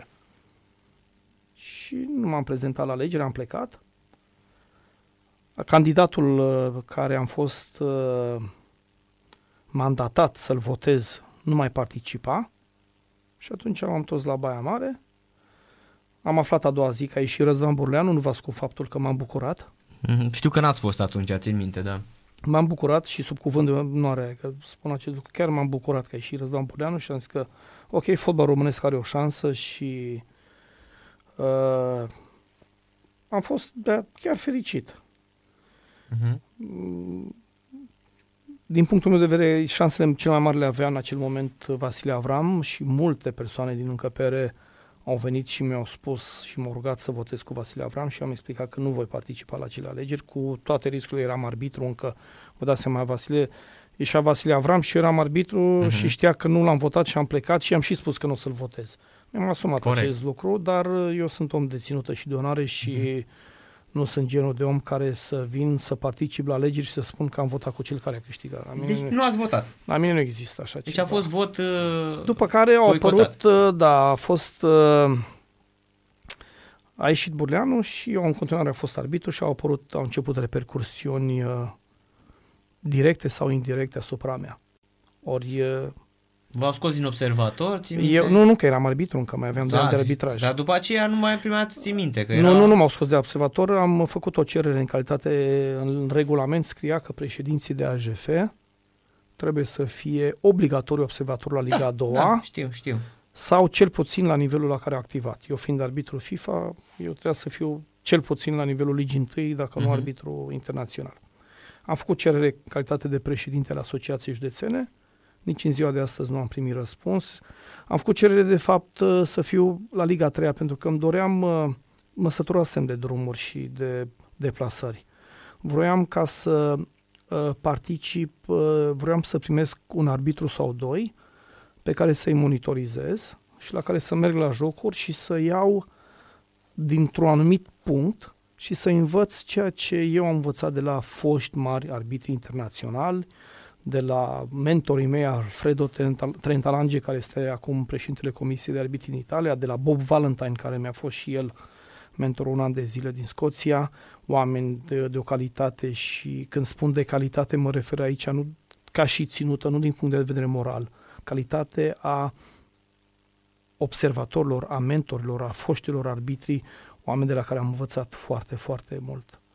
Și uh, am făcut această cerere, repet, nici în ziua de astăzi nu am primit răspuns. Ei au considerat că, bine, au inventat ceva, au mințit, uh, efectiv au mințit. Uh, încă de acum au fost și el complice în acea cu membrii comisiei foștii mei colegi care au fost păcăliți la rândul lor și li s-a spus că există un, o literă din regulament care nu-mi permite ceea ce nu a fost uh, adevărat. Ulterior, după nu știu cât timp, au apărut în comitetul executiv, uh, comitet executiv care nu este legal pentru că în continuare la instanță apare în comitetul executiv Mircea Sandu, Mitică, Dragomir și așa mai departe, care este un alt subiect și uh, au uh, spus că vor să completeze un articol care exista și care a fost votat în comitetul executiv,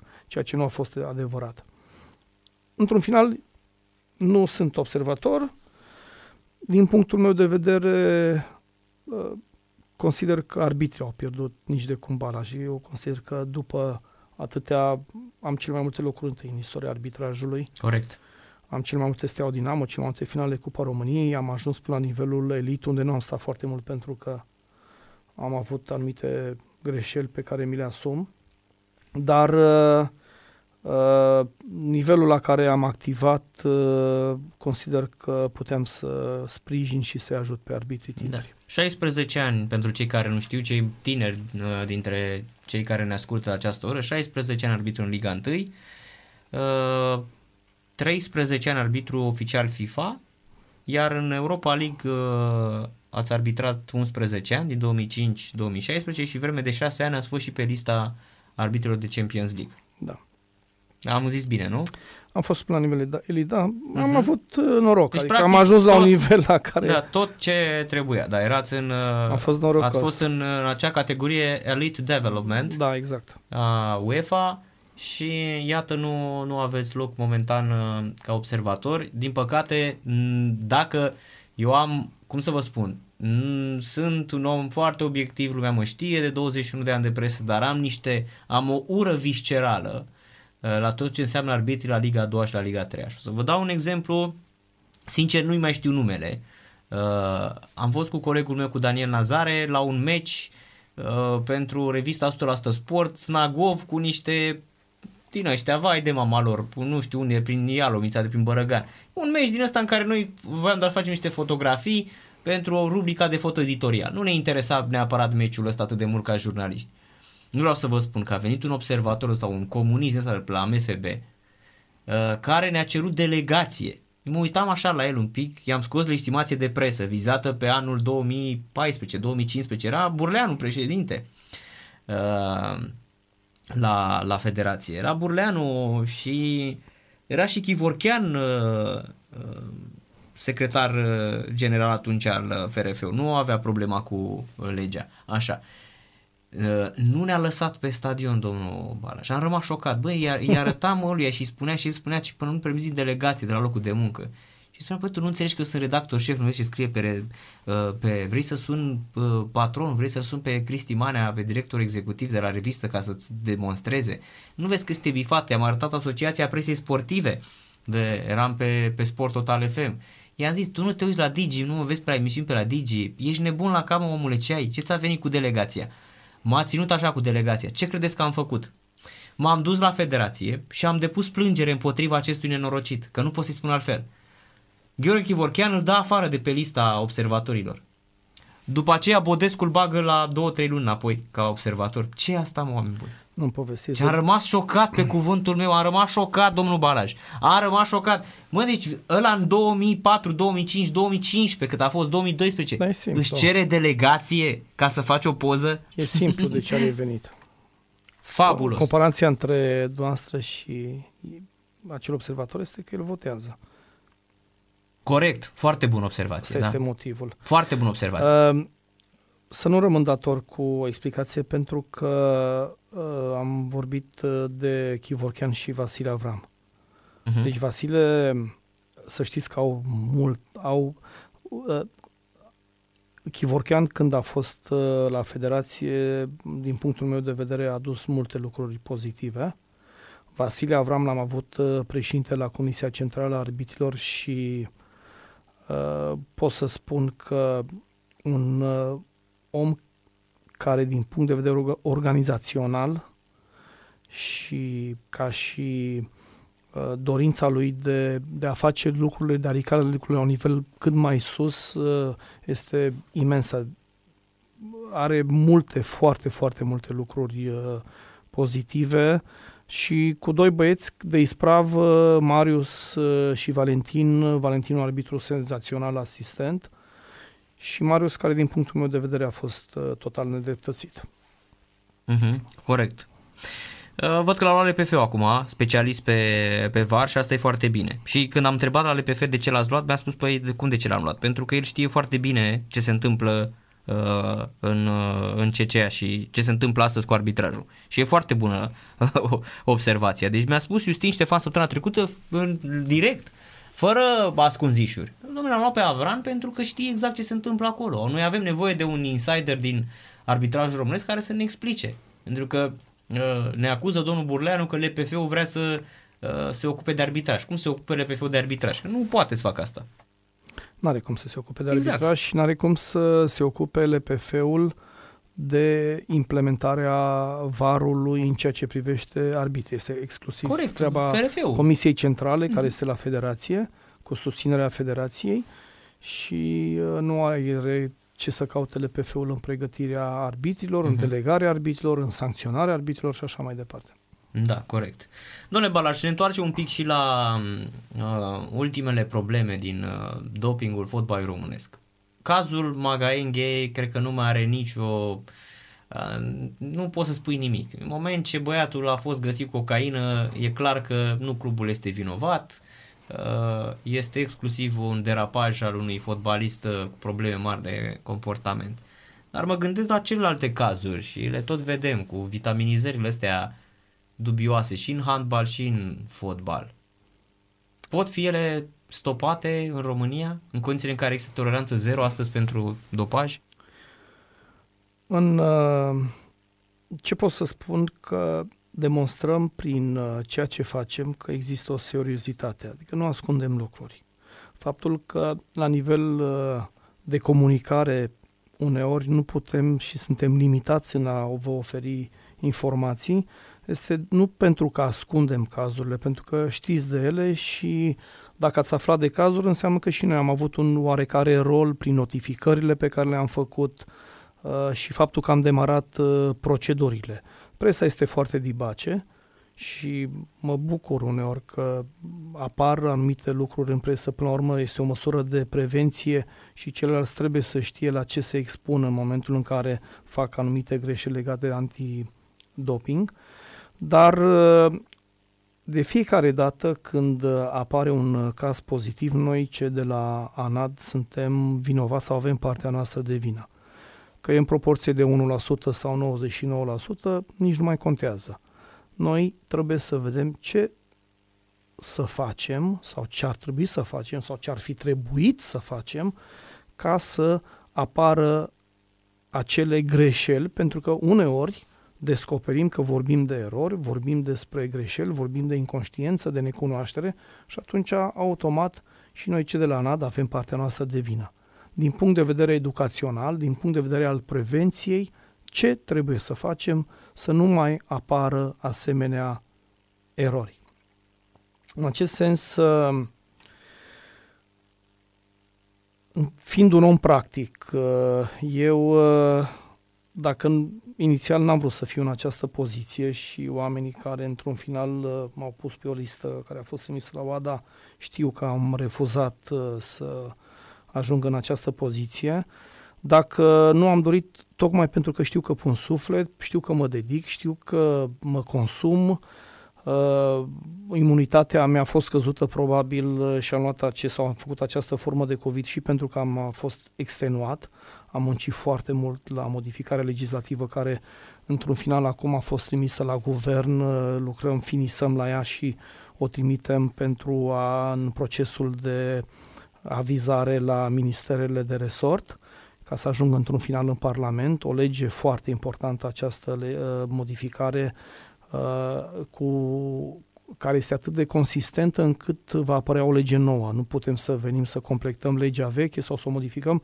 Sunt atât de multe modificări încât o să, într-un final, va fi a fost demarată ca o lege nouă a antidopingului, care trebuie să fie în conformitate cu codul, noul cod care a intrat în vigoare din 1 ianuarie Mhm, de la OADA. 2021. Uh-huh. Noi deja muncisem de anul trecut la această modificare, doar că a apărut pandemia și la noi la ANAD, nu doar în restul țării sau în lume, a apărut cazuri pozitive la noi la ANAD pe COVID-19 cu acea blocare instituțională și am fost limitați în a munci. Am avut și alegeri parlamentare anul trecut, nu reușeam să parcurgem toate etapele de avizare, inclusiv de aprobare în Parlament și atunci legea ar trebui să fi fost luată de la început. Motiv pentru care am așteptat să fie alegerile și în, la începutul anului am trimis legea spre, pe circuit. Dar această lege va duce în conformitate cu codul foarte multe modificări uh, și noi am îmbunătățit pentru că am descoperit din practică elemente care trebuie să fie introduse. Vă dau exemple. Vom cere federațiilor ca fiecare să aibă un medic specialist sau un cadru medical specializat pe care noi îl certificăm anual par, prin participarea la seminariile online sau în regim sistemul online uh, s-a dezvoltat la un nivel și ne-a demonstrat că putem să, uh, să colaborăm, uh, să pregătim la un nivel corespunzător toți factorii pe care dorim, să implicăm în activitatea antidoping și acești medici vor participa la cursurile organizate de noi în care se va prezenta noua listă interzisă care apare în fiecare an, începutul la, la, cu 1 ianuarie în fiecare an.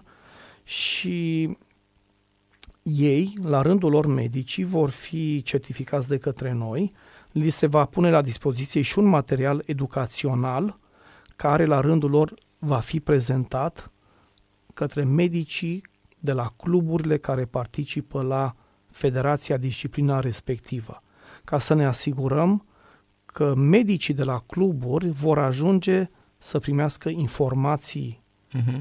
clare, informații noi, modificările de ultim moment, prin cadrul medicului care va colabora cu fiecare federație. Forma de colaborare poate să fie diferită, poate să fie voluntariat, poate să fie salariat.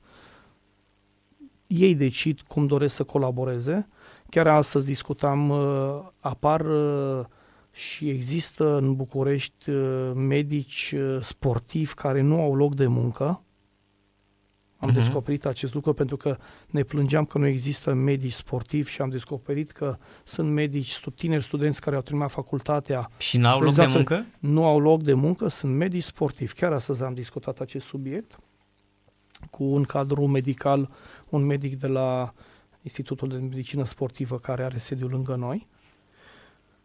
Uh, nici nu știu dacă să mă bucur sau să fiu trist, dar uh, uh, e important că ne asigurăm că medicii de la cluburi vor primi informații de actualitate, le vom pune la dispoziție material, prezentări PowerPoint cu videoclipuri, cu uh, Uh, tot ce înseamnă documentație necesară de actualitate pentru a fi cât mai bine pregătiți. Uh-huh. Asta este o modificare, de exemplu, în lege care va apărea. În, uh, pentru că am descoperit că există erori din partea medicilor de la diferite clinici, uh-huh. care, conform legii 227, articolului 29, uh, un cadru medical, asistent, un medic sau un asistent medical nu are voie să recomande, să administreze un, uh, o substanță sau o metodă aflată pe lista interzisă. Uitați uh-huh. că s-au întâmplat cazuri, cum am avut, de exemplu, cel de la Hambal. De la Corona Brașov, da, terapia cu laser, da. Brașov. da. Uh-huh.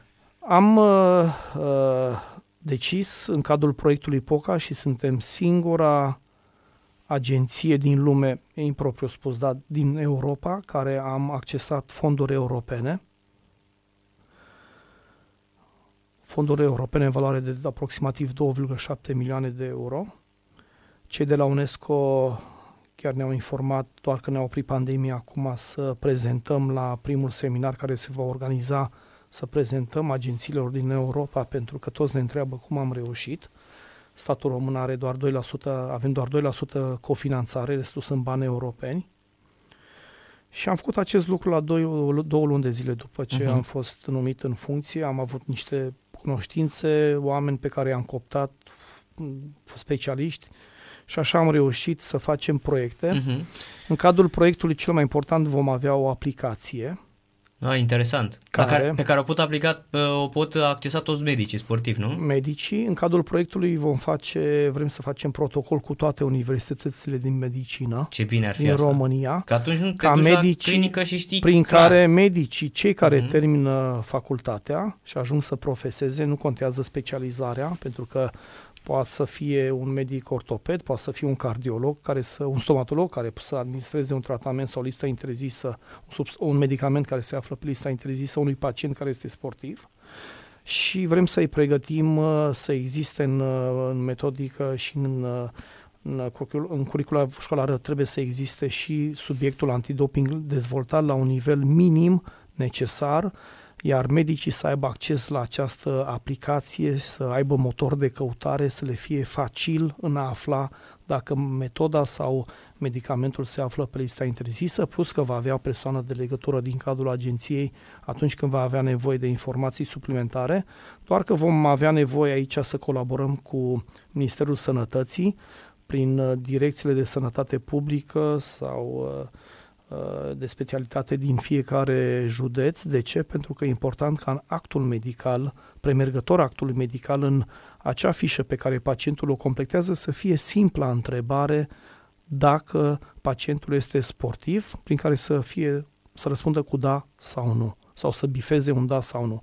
Iar atunci când s-a bifat da, medicul să știe că trebuie să fie atent, că există această listă interzisă de care trebuie să țină cont, să știe că sportivul sau pacientul riscă să fie suspendat dacă îi se administrează o substanță aflată pe lista interzisă, iar prin accesarea aplicației, cu motorul de căutare pe care îl vom pune la dispoziție să fie foarte facil în a primi informații. Uh-huh. Nu, nu, nu în ultimul rând, în aplicație uh, ne vom adresa sportivilor, că până la urmă pentru ei muncim și pe ei trebuie să-i protejăm, să-i îndrumăm, să-i educăm și va exista uh, platforma, aplicația ANAT, pe care sportivii vor, cei care participă la competițiile organizate de federații sau de ligi, vor fi obligați să o descarce pentru că marea majoritate au device-uri uh, smart, telefoane, tablete, laptopuri.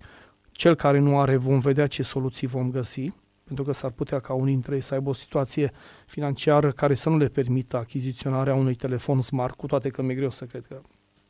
Dar luăm și această variantă în calcul.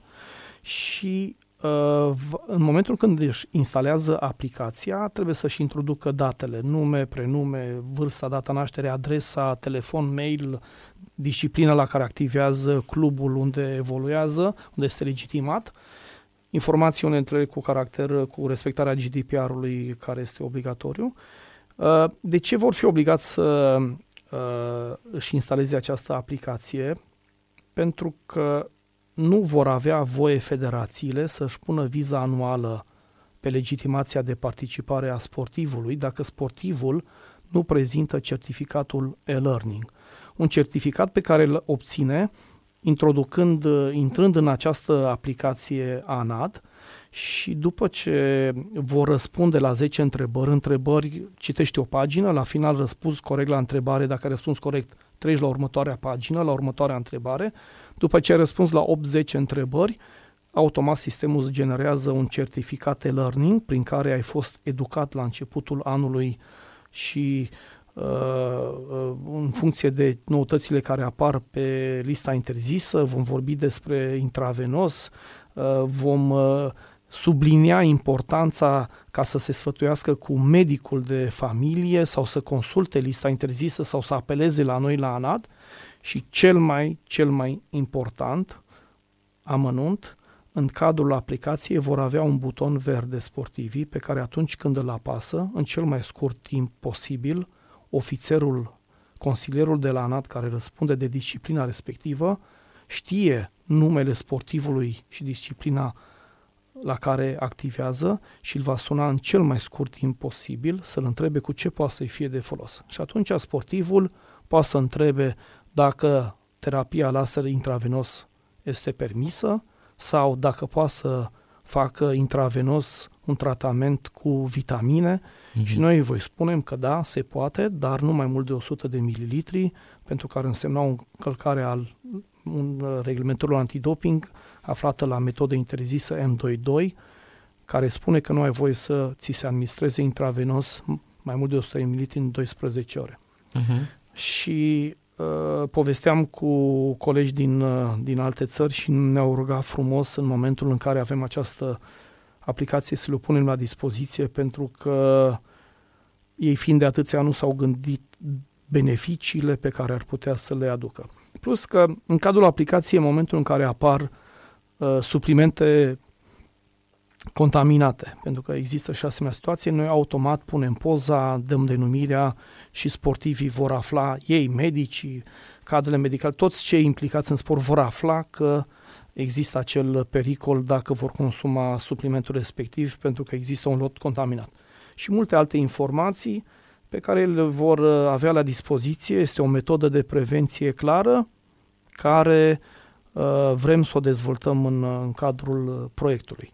După care mai avem cu Ministerul Educației, avem acest consum flagel la nivel uh, internațional, nu pot să-l denumesc flagel, uh, consumul, uh, distribuția, producerea, substan- administrarea substanțelor cu grad mare de risc, aici mă refer la steroizi și hormon de creștere, din păcate nu realizăm uh, efectele medicale irreversibile care există și care nu uh-huh. sunt stabilite de Cristi Balaj, sunt stabilite de cerce- cei care au făcut uh, cercetări la nivel uh, mondial, oameni de știință.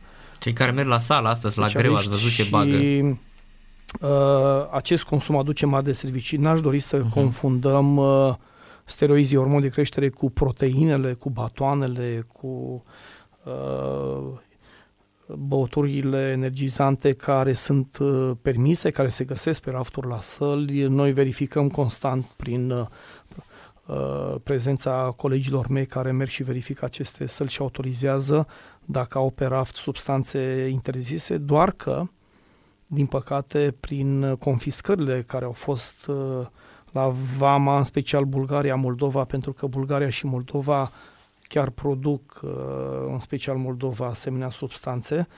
Și prin faptul că, din păcate, România este una din cele două țări din Uniunea Europeană care sancționează doar contravențional uh, substanțele cu grad mare de risc, producerea, distribuirea, traficul acestor substanțe steroide și hormon de creștere, conform legii 104, doar contravențional sancționăm. Uh, ne situăm alături de Bulgaria în rândul țărilor codașe, în care, din păcate, apar site-uri și dacă o să dai pe uh, Google să cauți vând steroizi sau cumpăr steroizi, vei rămâne stupefiat uh-huh. de ceea ce găsești și oamenii aceia sunt nestigăriți. Eu dacă vreau să mă schimbe, a fost uh, și din cauza luptei pe care o duc împotriva steroizilor și de ce fac acest lucru, pentru că cunosc efectele medicale irreversibile, am prieteni pe care i-am pierdut, unul dintre ei a decedat anul trecut, uh, a fost cândva depistat pozitiv și a fost un om deosebit, de o calitate incredibilă. Îmi pare rău că uh, nu cunosc sau n-am cunoscut acum câțiva ani și nu aveam informațiile pe care le am acum pentru că sunt convins că în continuare ar fi fost printre noi și vorbesc de o mhm. persoană deosebită, deci un sportiv, un om exemplar. Uh, ne certăm în continuare cu oameni care practică anumite discipline sportive în sălile de fitness și uh, sunt supărați pe noi că dorim să modificăm legea, dar o facem pentru a da o șansă tinerilor, o facem pentru a da o șansă copiilor noștri, a celor care ne înconjoară, pentru că nu cunosc și habar nu au de efectele medicale irreversibile. Uh-huh. Avem femei care au născut copii cu malformații, care nu pot să rămână însărcinată, bărbații potenți, acnee, tumori, cancer și statul român cheltuie bani pe citostatice și uneori nu știe de ce acel pacient a ajuns să dezvolte asemenea tumori care, conform, repet, studiilor nu făcute de Balar sau de Anat sau de România, făcute de cercetători străini, au demonstrat clar că acest produs sau aceste produse, aceste substanțe cu grad mare de risc, trebuie să intre sub incidența penală. Sper ca România să se alinieze asu, alături de celelalte țări, repet, doar noi și Bulgaria suntem care, cei care sancționăm contravențional Legea a fost în uh, Parlament, uh, a fost retrimisă în acest moment, este retrimisă la guvern pentru a cere din nou punct de vedere guvernului, pentru că Parlamentul fiind nou a stabilit că uh, având un guvern nou trebuie să avem din nou un alt punct de vedere. Și eu mă scoteau pe ușă, am intrat pe geam, la un moment dat am fost mai mult decât vehement, până la urmă n-aveam nimic de pierdut și prefer să mă schimbe din această funcție decât să mă schimb eu ca și om și le-am explicat că nu găsesc nicio explicație pentru a refuza adoptarea acestei legi decât dacă oameni sunt factori de decizie și au interese personal. Adică au interes în a se vinde asemenea substanțe, probabil ne scapă anumite lucruri, anumite amănunte, dar altă explicație eu nu găsesc, pentru că acest steroid și hormon de creștere care se consumă în special de cei care umblă la sală pentru a jumări masa musculară, aduc de servicii majore. Și am semnat deja un protocol cu Ministerul Educației. Tot în viitorul uh, apropiat și în plan avem să pregătim profesorii de sport din fiecare județ prin intermediul Ministerului Educației și inspectoratelor județene din fiecare județ, să-i pregătim și să le punem la dispoziție material. Vom face trei grupe de vârstă, clasele 1-4, 5-8 și de la clasa 9 în sus vom prezenta adevărul, cum arată el în realitate și cum arată organismul perso- unor persoane care au consumat, cu povești, cu mărturii și sper ca profesori de sport la rândul lor, prezentând o oră pe an sau pe semestru, rămâne de văzut, vor uh, conștientiza tinerii care sunt elevi la școli sau la licee și care ulterior ajung să practice și încurajez că, și asta e important să spun, încurajez tinerii să facă sport, încurajez tinerii să meargă la sală, uh-huh. îi ajută, doar să nu consume steroizi și hormon de creștere. Asta e, să nu, să nu ia prostiile alea de, de substanțe pe care de multe ori le Efectele pe termen scurt îi păcălesc, uh-huh. ajung să aibă un corp, musculatură formată pe placul fetelor,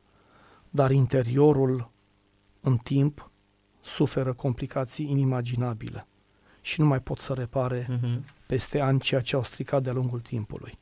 Deci aveți planuri mari, domnul Balaș, să educăm poporul în spiritul păi, ăsta Copiii, păi, elevii, cei uh-huh. care sunt la școală, la licee, ajung să în sălile de fitness, o parte dintre ei ajung Foarte sportivi mulți. de performanță, uh-huh. toți, toți sportivii de performanță sau toți cei care practică sportul în sălile de fitness, cândva au fost elevi. Exact. Și atunci noi e important de Uh, să-i conștientizăm, să audă despre antidoping. Bine, clasele 1-4 film, desene animate în care o să discutăm ce important este să ai o igienă corespunzătoare, să faci duș după ce faci antrenament, să te speli pe dinți înainte de culcare și să nu iei medicamente fără sfatul părinților sau a medicilor, pentru că s-ar putea să iei un diuretic și să nu mai poți să participi la competiție pentru că trebuie să stai la toaletă. Uh-huh. Facem, uh, iar cuvântul antidoping probabil vom introduce dacă vom reuși, dar începem să, să dăm o altă față celor care practică sport. Și repet, încurajez, sunt unul dintre cei care am fost la sală în activitatea mea, unul dintre cei care, și acest lucru m-a ajutat chiar și în situația COVID-ului, pentru că e important să faci uh, sport, dar uh, mi-aduc aminte uh, Uh, cu tristețe, spun așa, pentru că aveam deja, mergeam o dată sau de două ori pe săptămână la sală, aveam deja câțiva ani de când practicam, nu încărcam masa musculară pentru că eu trebuia să uh, alerg cât mai mult, făceam cardio și doar uh, tonusul îl mențineam și aveam un prieten care nu înțelegeam cum în șase luni de zile a ajuns să fie dublu și eram trist, zic, domnule, dar ce gen are el în comparație cu mine, pentru că eram invidios, uh-huh. oarecum. Uh, mi-a plâns uh, când am fost de curând în Baia Mare și îmi spunea că nu găsește leac, nu găsește tratament, are o boală de piele, acne, nu mai poate să meargă la uh, plajă, nu uh-huh. poate să meargă la piscină vara și îmi plângea cu lacrimi în ochi, povesteam de... a consumat steroizi uh-huh. și îmi povestea cu lacrimi că nu cunoștea, nu știa și că ce păcat că nu a avut șansa și el îmi spunea să să-i povestesc despre aceste riscuri mai de mult. N-am știut. Nu am știut, am făcut sport atât timp, habar nu am avut. La mine doar întâmplarea a făcut să nu consum pentru că mi s-a oferit și n-am consumat pentru că trebuia să nu încarc masă musculară, ar fi însemnat ca picioarele mele să care mai mult, o greutate mai mare în, în timpul jocurilor și atunci mi-aduceau de servicii.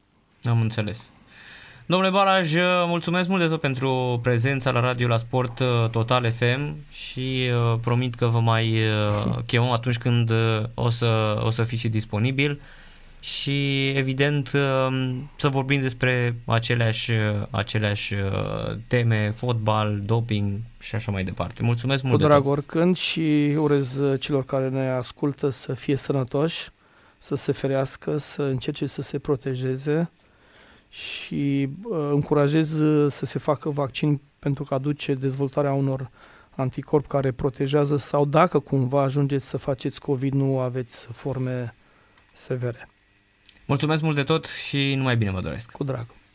Cristi Balaj la Radio la Sport Total FM ne întoarcem și noi în scurt timp cu meciul din Europa League și evident cu o corespondență de la München cu fosta voce Europa Liberă Mihai Rusu.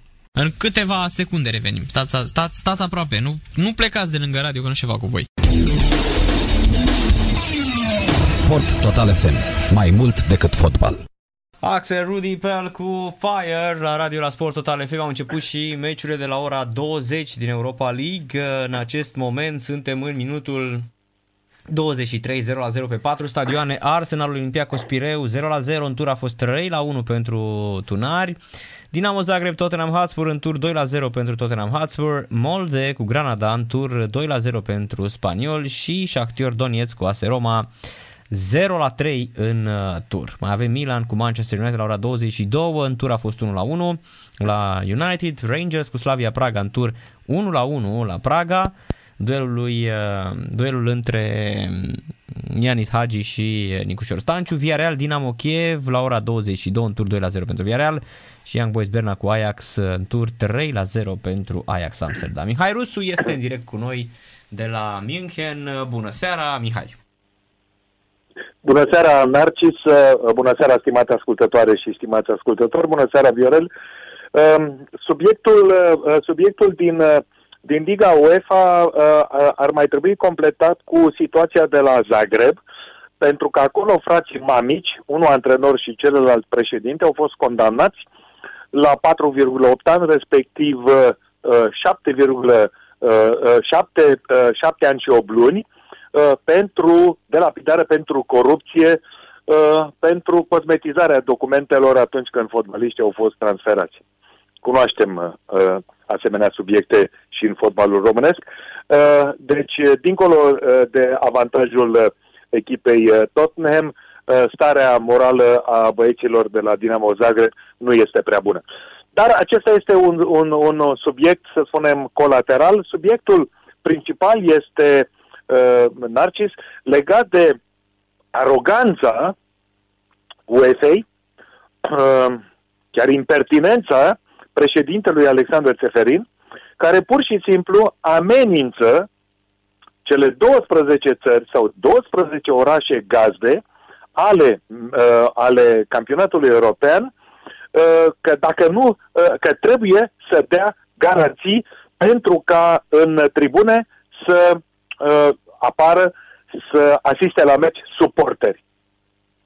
Deci uh, știrea a fost uh, și este comentată de 24 de ore aici în Germania și, uh, și în Occident, pentru că acest, acest individ Ceferin cu băieții lui șmecher de la UEFA habar nu au de politica medicală, de managementul politic din Occident legat de corona. Cum să dea un oraș sau un stat o garanție USA, Confederația Europene de Fotbal, când nimeni nu știe ce se va întâmpla săptămâna viitoare. Nimeni. Când, iată, acum trei zile a fost interzis vaccinul uh, englezesc AstraZeneca și astăzi, acum câteva ore, a fost din nou admis. Deci vine UEFA în dorința de a-și comercializa produsul numit fotbal și pentru faptul că noi suntem UEFA, noi suntem o instituție uh, uh, uh, transeuropeană, transfrontalieră, până nu ne interesează politica voastră și până uh, nouă dați-ne drumul să jucăm fotbal. Și această știre a fost comentată aici la München, pentru că uh, vă reamintesc că capitala Bavariei va uh, organiza patru partide.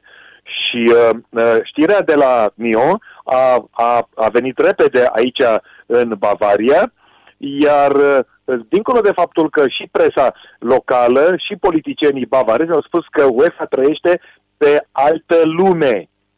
De ce lume trăiți, îi întreabă? Să ameninți orașe gazdă uh, că uh, uh, să dea, să dea drumul la spectatori, pentru că altfel va fi o problemă cu campionatul european sau va fi o problemă, alte orașe pot prelua aceste meciuri.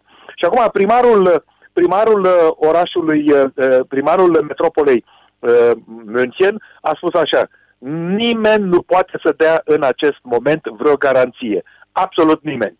Și aici primarul are și el vreo, vreo 30 de consilieri, în așa fel încât dincolo de partea de linia, să spunem, partinică, toți au fost de acord că nu vor să dea vreo declarație UEFA sau vreo garanție, pentru că sunt măsuri stricte în Republica Federală a Germaniei, sunt măsuri stricte în Italia, la Roma se va deschide uh, turneul campionatului european, sunt măsuri stricte în România, iată, uh, Bucureștiul este și el pe listă și vine acest uh, Uh, acest uh, avocat, acest băiat uh, Alexandru Ceferin din Slovenia și vrea să dea toată Europa peste cap. Care au fost reacțiile în București, ale primăriei București, după, după solicitarea de garanții a președintelui UEFA? A făcut o conferință de presă Eduard Novak, astăzi, ministrul tineretului și sportului și a spus că trebuie să întâlnească cu premierul Câțu și cu toată lumea pentru a face tot posibilul să se dea drumul la spectatori, pentru că evident în cazul în care nu vor fi spectatori, uh, Bucureștiul va pierde dreptul de a organiza acea grupă și un meci din uh, optim, dacă nu mă înșel, de, de la Euro 2020. Imediat a uh, apărut... În primul, în primul rând că acest președinte UEFA și-a depășit competențele. Mm. În, în, în, în al doilea rând, UEFA este o confederație sportivă europeană și în al treilea rând Uniunea Europeană și Comisia Europeană este aici, sunt acelea care decid dacă se va juca cu spectatori sau fără spectatori, dincolo, urmând pasul al treilea, suveranitatea națională în, fiecare, în, în care fiecare stat decide așa cum este situația. Deci nu mai suntem în acei ani în care Mircea Sandu sau Dumitru Dragomir spuneau, domne, FIFA și UEFA ne cere, ne impune. FIFA și UEFA nu impune nimănui. FIFA și UEFA poate doar să facă o recomandare, dar în funcție de situația națională sau de situația zonală, uh, cu sănătatea populației, uh, se ia o decizie. Deci ca să ieșim din acest populism și din aceste minciuni cu care și amenințări cu care ani de zile multe cluburi din România au fost uh, speculate, au fost dominate, că FIFA și UEFA ne obligă. Nu. Iată, avem cel mai bun exemplu de aici, de la München, în care primarul orașului München este departe de a fi primul ministru al landului Bavaria. Deci urmează o nouă, urmează o altă stație, cancelarea statului Bavaria cu primul ministru, uh, plus specialiștii de aici, plus partea uh, federală care, pe care o avem la Berlin. Deci am început cu această știre pentru că este strigătoare la cer cum un individ care este departe de orice fel de realitate și nu mai vorbesc de cei care sunt în jurul lui, deci ce funcționari are sau ce specialiști, ce colaborator are Alexander Țeferin când el impune uh, orașelor, celor 12 orașe gazde, încă de acum garanții financiare. Uh, garanții, uh, garanții pentru intrarea spectatorilor. Și această Amenințarea are loc acum pentru că în 20 uh, în 20-25 aprilie în acea săptămână, uh, atunci va, vom afla exact care este situația și nimeni din Germania nu-și asumă uh, un asemenea risc. Și acum, uh-huh. și, și cu, această, cu această știre am descărcat puțin presiunea care apare asupra primarului Bucureștiului, care are, are alte griji decât să se, uh, uh, să se încovoie, să încline în fața UEFA. Și acum mergem la mergem la Düsseldorf, a doua stație a corespondenței mele, pentru că aici am văzut uh, că a apărut și în presa românească o știre care pare să fie clară, așa cum este ea redactată și publicată, precum că antrenorul Germaniei Federale, Joachim Löw, renunță la cei cinci uh, fotbaliști stranieri din Anglia. Știrea este, nu este exactă, pentru că astăzi uh, și mâine directorul uh, sportiv al echipei reprezentative a Germaniei, Oliver Bierhoff, este în, în discuții și în negocieri cu landul Westfalia, Düsseldorf este capitala landului Westfalia, pentru că lângă Düsseldorf, în orașul Duisburg, vor avea loc două partide ale Germaniei, cu Islanda și cu Macedonia de Nord, la mijloc, la București cu România. Și atunci uh, se discută ca intrarea acestor fot- cinci fotbaliști din Anglia, deci Gündogan de la Manchester City, uh, Leno, portarul de la Arsenal Londra și cei trei de la Chelsea, uh, Timo Werner, uh, Kai Havertz și Antonio Rüdiger, să vină la Düsseldorf uh, să stea în cantonament fără carantină. Pentru că există iarăși o ordonanță, cine vine din Marea Britanie sau cine intră în Germania din zone periculoase, trebuie să stea în carantină. Cel puțin 5 zile. De la 5 până la 14 zile. Și atunci uh, Oliver Bierhoff discută uh, cu, direcțiile, cu direcția sanitară a landului Vestfalia. El a anunțat acum, ori o oră jumătate înainte de a intra cu voi în uh, corespondență, fiind ora 18 și 15 la mine, că discuțiile sunt pozitive și există, posibil, că există marea șansă, chiar sigură, ca cei cinci fotbaliști să uh, vină și să joace și contra Islandei și contra Macedoniei de Nord. Acum am citit în presa românească că cei cinci nu vor juca în, uh, nu vor juca în România. Păi cei cinci au voie să joace în România pentru că, uh, pentru că Bucureștiul nu impune carantină cetățenilor care vin, de exemplu, uh, uh, din, uh, din Germania sau din alte părți. Așa că am încercat să Uh, să clarific această știre care cred eu că e interesantă pentru Mirel Rădoi în primul rând, ca să știe la ce să se aștepte. Echipa Germaniei vrea să vină cu cel mai puternic lot și la București, în mod sigur, va veni cu cei cinci uh, fotbaliști. Um, vă reamintesc încă o dată, uh, această etapă a preliminarilor începe aici în 25 martie Germania-Islanda, apoi 28 martie la București, România, uh, Germania și pe 31 martie din nou la Duisburg, uh, Germania cu Macedonia de Nord. Cantonamentul echipei Germaniei, uh, prime reprezentative, este programat la un hotel din Düsseldorf și pentru aceia care se preocupă, se interesează de modă, trebuie să știți că metropola, că Düsseldorf este o metropolă uh, germană a modei internaționale. Acum, Narcis Ampen, ă, există, există noutăți de ultimă oră și din ă, lotul României? Momentan nu, nicio schimbare. Momentan, momentan nicio, nicio schimbare, schimbare, totul este Bun. așa cum vorbisem și aseară, nu s-a întâmplat nimic momentan. Nu s-a întâmplat nimic. Ă, este, a, a făcut test, cum e cu testul anti, anti-COVID al, al selecționerului? Al lui Mirel Rădoi? Mm, momentan uh, e tot uh, pozitiv, uh, iar mm, în cazul în care a zis Burleanu astăzi, că în cazul în care nu rămâne în carantină, va fi testat mâine sau cel târziu sâmbătă și în cazul acesta Dică și cu cei de pe banca Dică va fi cel care va sta principal Uh, și va pregăti meciurile și va fi pe bancă în aceste partide. Da. Uh-huh. Așa. Acum, uh, acum uh, Mirel Rădoi și uh, antrenorul secund uh, al uh, României uh, pot primi informații foarte bune, foarte exacte, în primul rând de la compatriotul nostru Ștefan Radu, care a jucat aseară aici la München, în partida Bayern cu Lazio, și la fel uh, informații foarte bune din partea arbitrului sau arbitrilor, pentru că uh, această echipă românească cu uh, Covaci în frunte și cu uh, Marinescu Artene și cu Hațegan uh, rezerva, au fost, au oficiat și au văzut o echipă, Bayern München, în care avem așa, uh, pe Kimi Goretzka, pe Leroy Sané, pe Thomas Müller și pe Serge Gnabry au fost titulare, au jucat și atunci le pot da anumite referințe despre forma acestor jucători, despre cum se mișcă ei, cum se demarcă, cum se intercalează,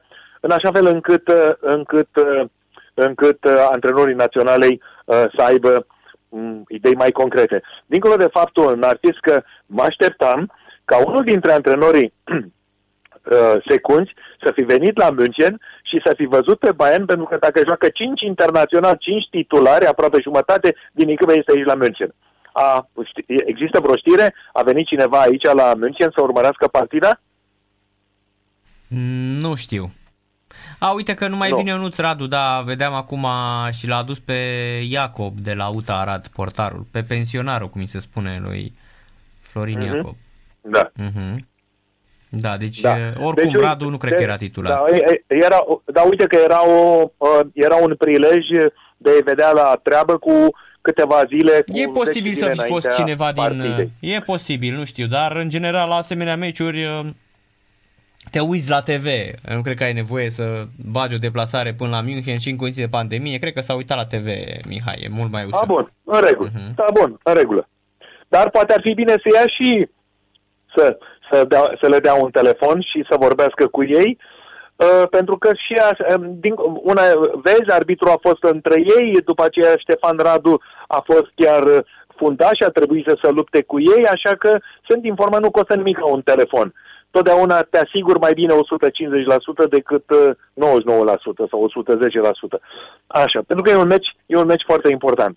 Acum să trecem la, la reprezentativa U21, dar nu a României, uh, Narcis, ci a Ungariei. Pentru că întâlnim în Ungaria pe tinerii maghiari, uh, pe sub 21, și aici, uh, și știrea pe care am pregătit-o pentru voi, este legată de doi antrenori nemți care, uh, unul uh, este principal la MTK Budapesta și acest, uh, acest uh, domn din Germania are șase jucători tineri de la MTK care sunt în lotul U21.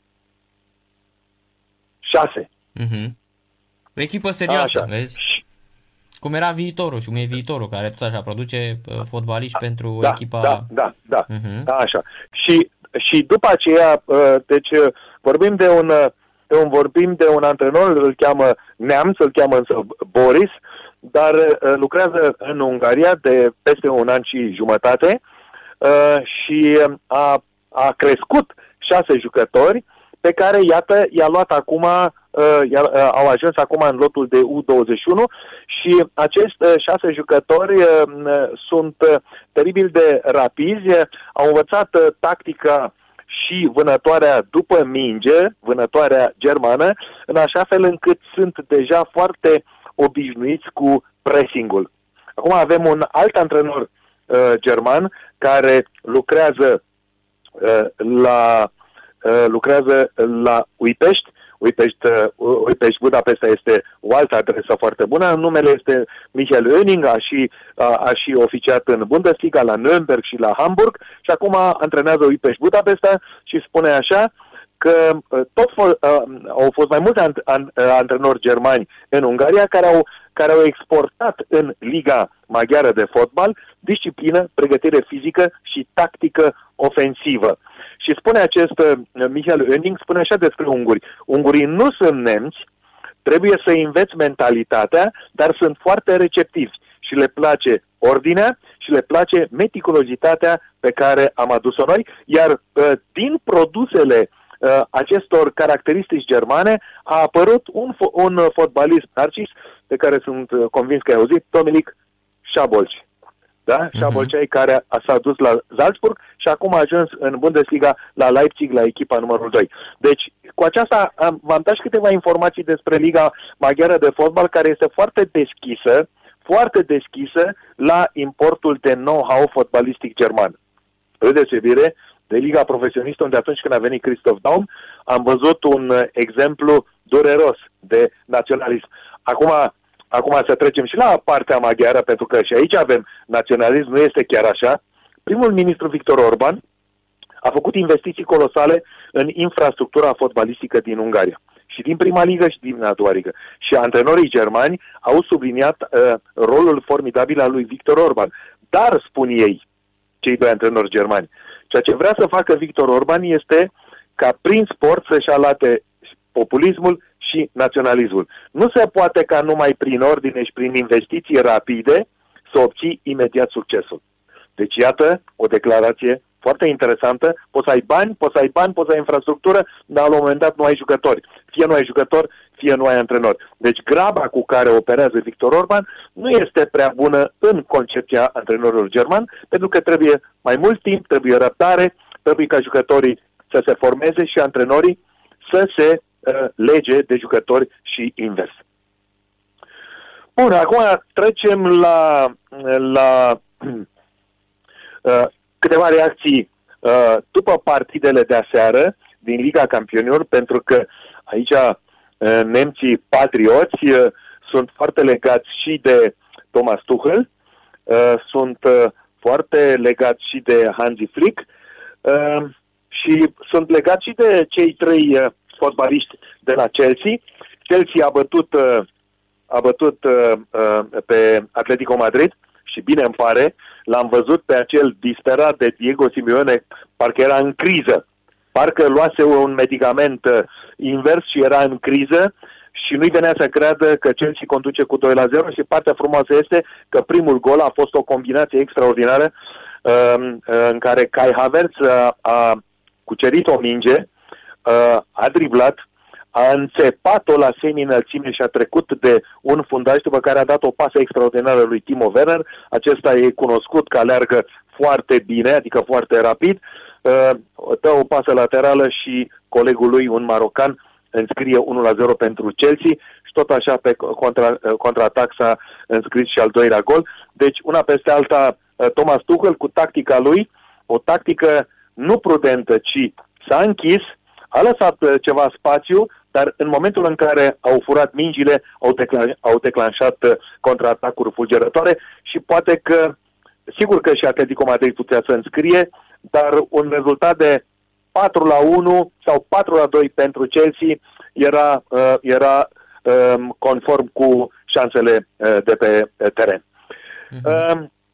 Imediat trebuie să, trebuie să știți că acest Thomas Tuchel a venit la Uh, a venit la Chelsea și de când, uh, de când oficiază, după o perioadă liberă, după ce a fost uh, și-a încheiat, nu și-a încheiat, ci a fost obligat să-și dea demisia sau a fost, a fost demis la Paris Saint-Germain, are câteva partide, cam 13 la număr, în care nu a cunoscut înfrângerea, iar, iar englezii, londonezii, l-au primit cu oarecare rețineri, în ciuda faptului că venea de la Paris Saint-Germain, unde a antrenat pe Neymar și pe Mbappé.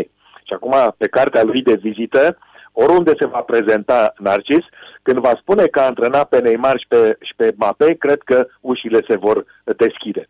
Deci, mm-hmm. iată, uh, iată câte... Și noi vorbeam în avancronica noastră de aseară că, uh, uh, despre Kai Havertz că nu era sigur, nu, că Timo Werner nu era uh, sigur, e, nu era sigur în echipă, era dat titular Olivier Giroud. Uite că în ultimul moment a avut inspirația și a băgat pe Timo Werner.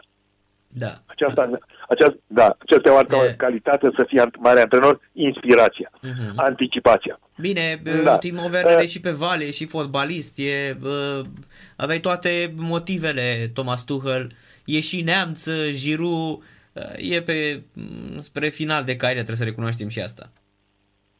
Da. Acum, acum să vedem ce sunt, care este situația în Liga Campionilor înaintea tragerilor uh, uh, la sorți, de mâine, ora 12, ora Europei Centrale, uh, de la sediul UEFA, de la Nîmes. Deci avem o dată trei engleze. Avem pe Manchester City, avem pe Chelsea și pe FC Liverpool.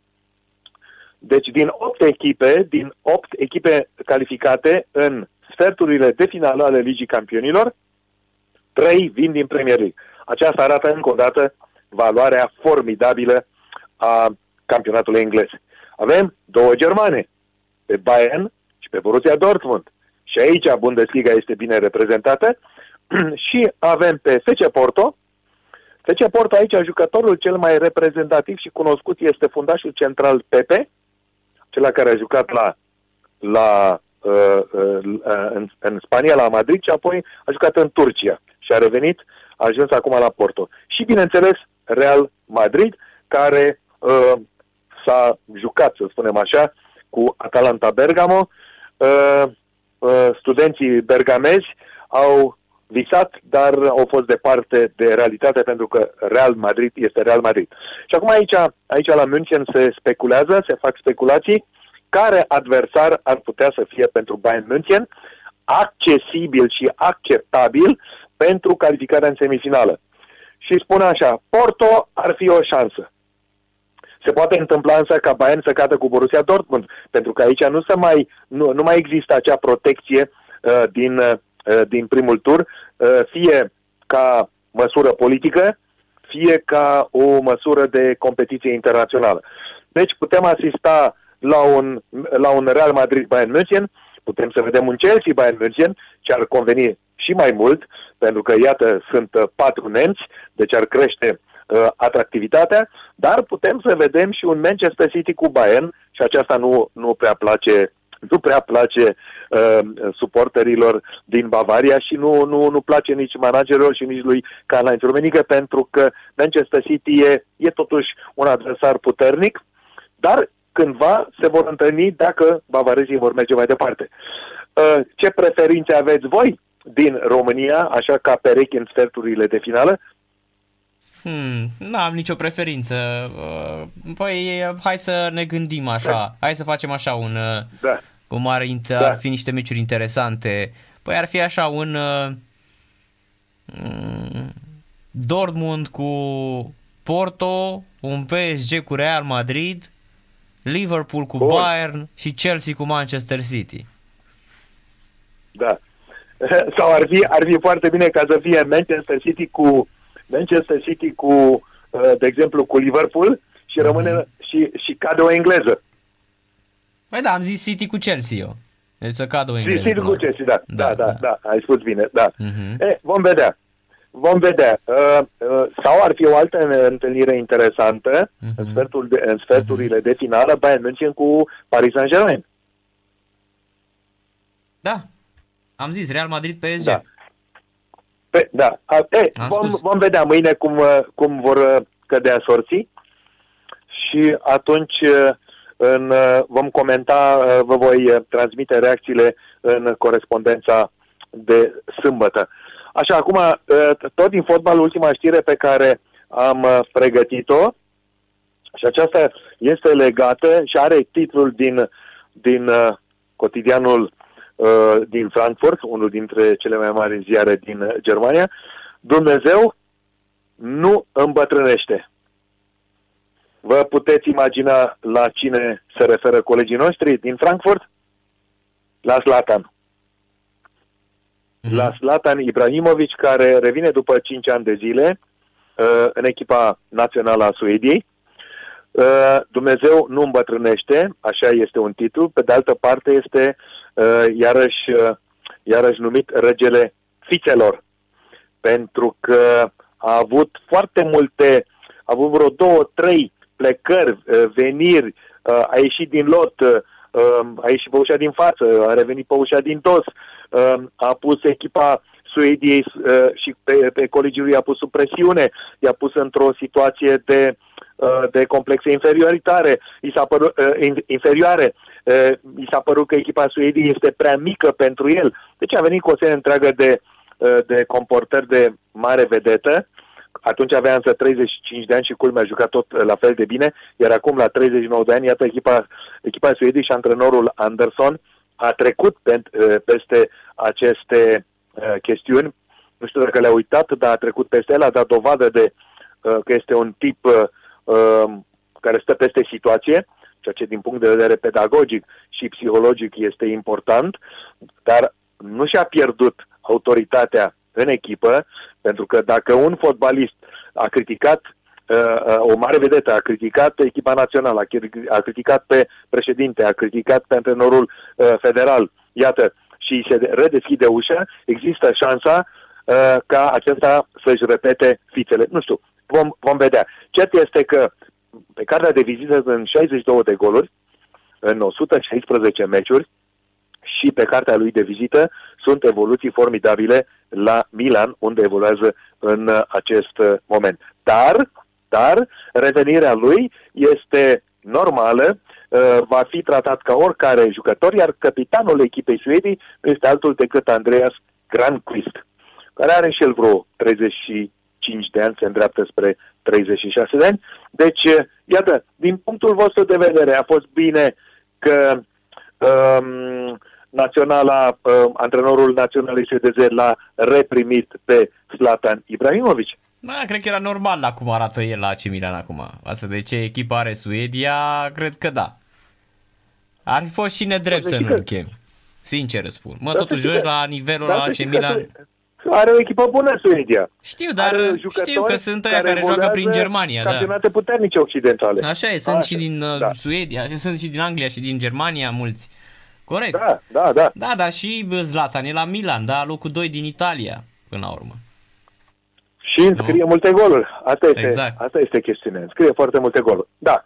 Așa, cu această ultimă știre despre uh, eu sunt uh, Slatan, cum spune el, I am Slatan, am încheiat uh, corespondența din această seară și, uh, Narcis, uh, noi ne reauzim uh, sâmbătă la ora 18.30 Mhm. ora României, 17.30 ora, uh, ora Germaniei, după, uh, după uh, meciurile din Bundesliga, după o parte din meciurile din Bundesliga și uh, după tragerea la sorți în care vom analiza, așa ne vom juca puțin uh, cu imaginația și cu evoluțiile echipelor uh, și cu, m- mă rog, uh, anumite cu, uh, pronosticuri pe care le vom da, în așa fel încât să prezentăm cât mai bine uh, această scenă europeană din Liga Campionilor. Mhm. Da, cu mine, tot cu mine te-ai și astăzi pentru că Viorel Grigoroiu n-a fost în seara asta. Uh, El N-a uh, fost bun. a fost la, la Sile astăzi și marți și miercuri este, este la mine. A, am înțeles, Mhm. am înțeles. Atunci să-i transmiți uh, salutări Îi transmit. colegiale Mhm. și noi ne reauzim sâmbătă. Încă o dată seară bună, emisiune bună, sănătate și uh, la revedere. Seară plăcută și numai bine, Mihai. A fost Mihai Rusu la radio la Sport Total FM, pauză în uh, Europa League, Molde are 1-0 cu Granada după 0-2 în tur, Shakhtar AS Roma 0-0-0-3 în tur, Dinamo Zagreb Tottenham Hotspur 0-0 la pauză 0 la 2 în tur, Arsenal Olympiacos Pireu 0-0 la pauză în tur a fost 3 la 1 pentru Arsenal Londra. În Liga 1 s-a terminat Astra Giurgiu, FC Botoșan 1 la 1 Matia Montini a egalat în minutul 79 pentru, pentru Astra și se complică și mai uh, mult uh, lupta pentru uh, play-off, pentru locurile 5 și 6. Intră și Astra Giurgiu rămâne în uh, cursă după acest egal uh, și Chindia 36. Să vedem ce face FC Argeș cu Clinceni. Aici este care pe care și poate fi cumva eliminată una dintre echipe, dar nici și atunci, și atunci o să fie. Uh, cred că UTA, nu știu la ce mai speră, pentru că mai are două meciuri de jucat. UTA nu cred că mai uh, poate spera, la fel ca uh, viitorul Constanța. Bine, viitorul trebuie să bată tot. Și ar face mm, 40 de puncte. Asta înseamnă să pierdă și celelalte. Adică așa cum se întâmplă acum cu Botoșaniu, Clinceniu. Urmează Botoșan viitor, uite aici iarăși. Argeș, FC Argeș Clinceniu îl avem peste două zile. Gaz metan cu Astra Giurgiu. Chindia cu FC Voluntar, da. Sunt meciuri foarte, foarte grele. Luptă mare până, până în uh, ultima etapă șampionilor. Da. O să avem de, de comentat și probabil uh, nu mai mult. E adevărat că urmează două săptămâni de pauză pentru um, fotbalul uh, național. Să trecem la cel internațional, la meciurile din echipe, din echipele naționale. Deci după acest weekend, mai exact după ziua de luni, marți uh, încep uh, cu zonele din Africa, America Centrală și de Nord și um, evident de săptămâna viitoare, de joi, vineri, avem și preliminarele Euro pentru Cupa Mondială din zona Europei. Da, deci la această oră în uh, Liga 1 s-a terminat Astra Giurgiu cu FC Botoșani 1 la 1, pauză în Europa League, Arsenal Olympiacos 0-0, Dinamo Zagreb Tottenham Hotspur 0-0, Molde Granada 1-0, Shakhtar cu AS Roma 0 la 0. Iar Marca anunță că antrenorul român Cosmin Contra ar fi pe lista lui Logroñez, locul 16 în Liga Secundă Spaniolă. Cosmin Contra s-a rupt complet de Dinamo după ce DDB a achitat o parte din bani datorați pentru mandatul în Ștefan cel Mare. Antrenorul poate reveni rapid pe bancă în Liga Secundă Spaniolă. Logroñez i-a oferit un ultimatum managerului Sergio Rodriguez. Cum runda următoare o întâlnește pe Spaniol, una dintre favoritele la promovare. Soarta îi pare peșetluită. Cotidianul Marca a întocmit lista posibilor înlocuitori, iar Cosmin Contra este printre favoriți. Se luptă cu spaniolii Juanjo Maqueda și Nano Rivas. În acest moment, Cosmin Contra este observator tehnic al UEFA pentru partidele din Liga Campionilor. Poate îl vedem în curând și antrenând pe șampion pe acolo prin, prin Spania. Cam asta a fost și emisiunea din această seară. Vă mulțumesc pentru atenție, ca de obicei. Seară plăcută vă doresc, numai bine, rămâneți cu Sport Total FM pe mâine. Numai bine!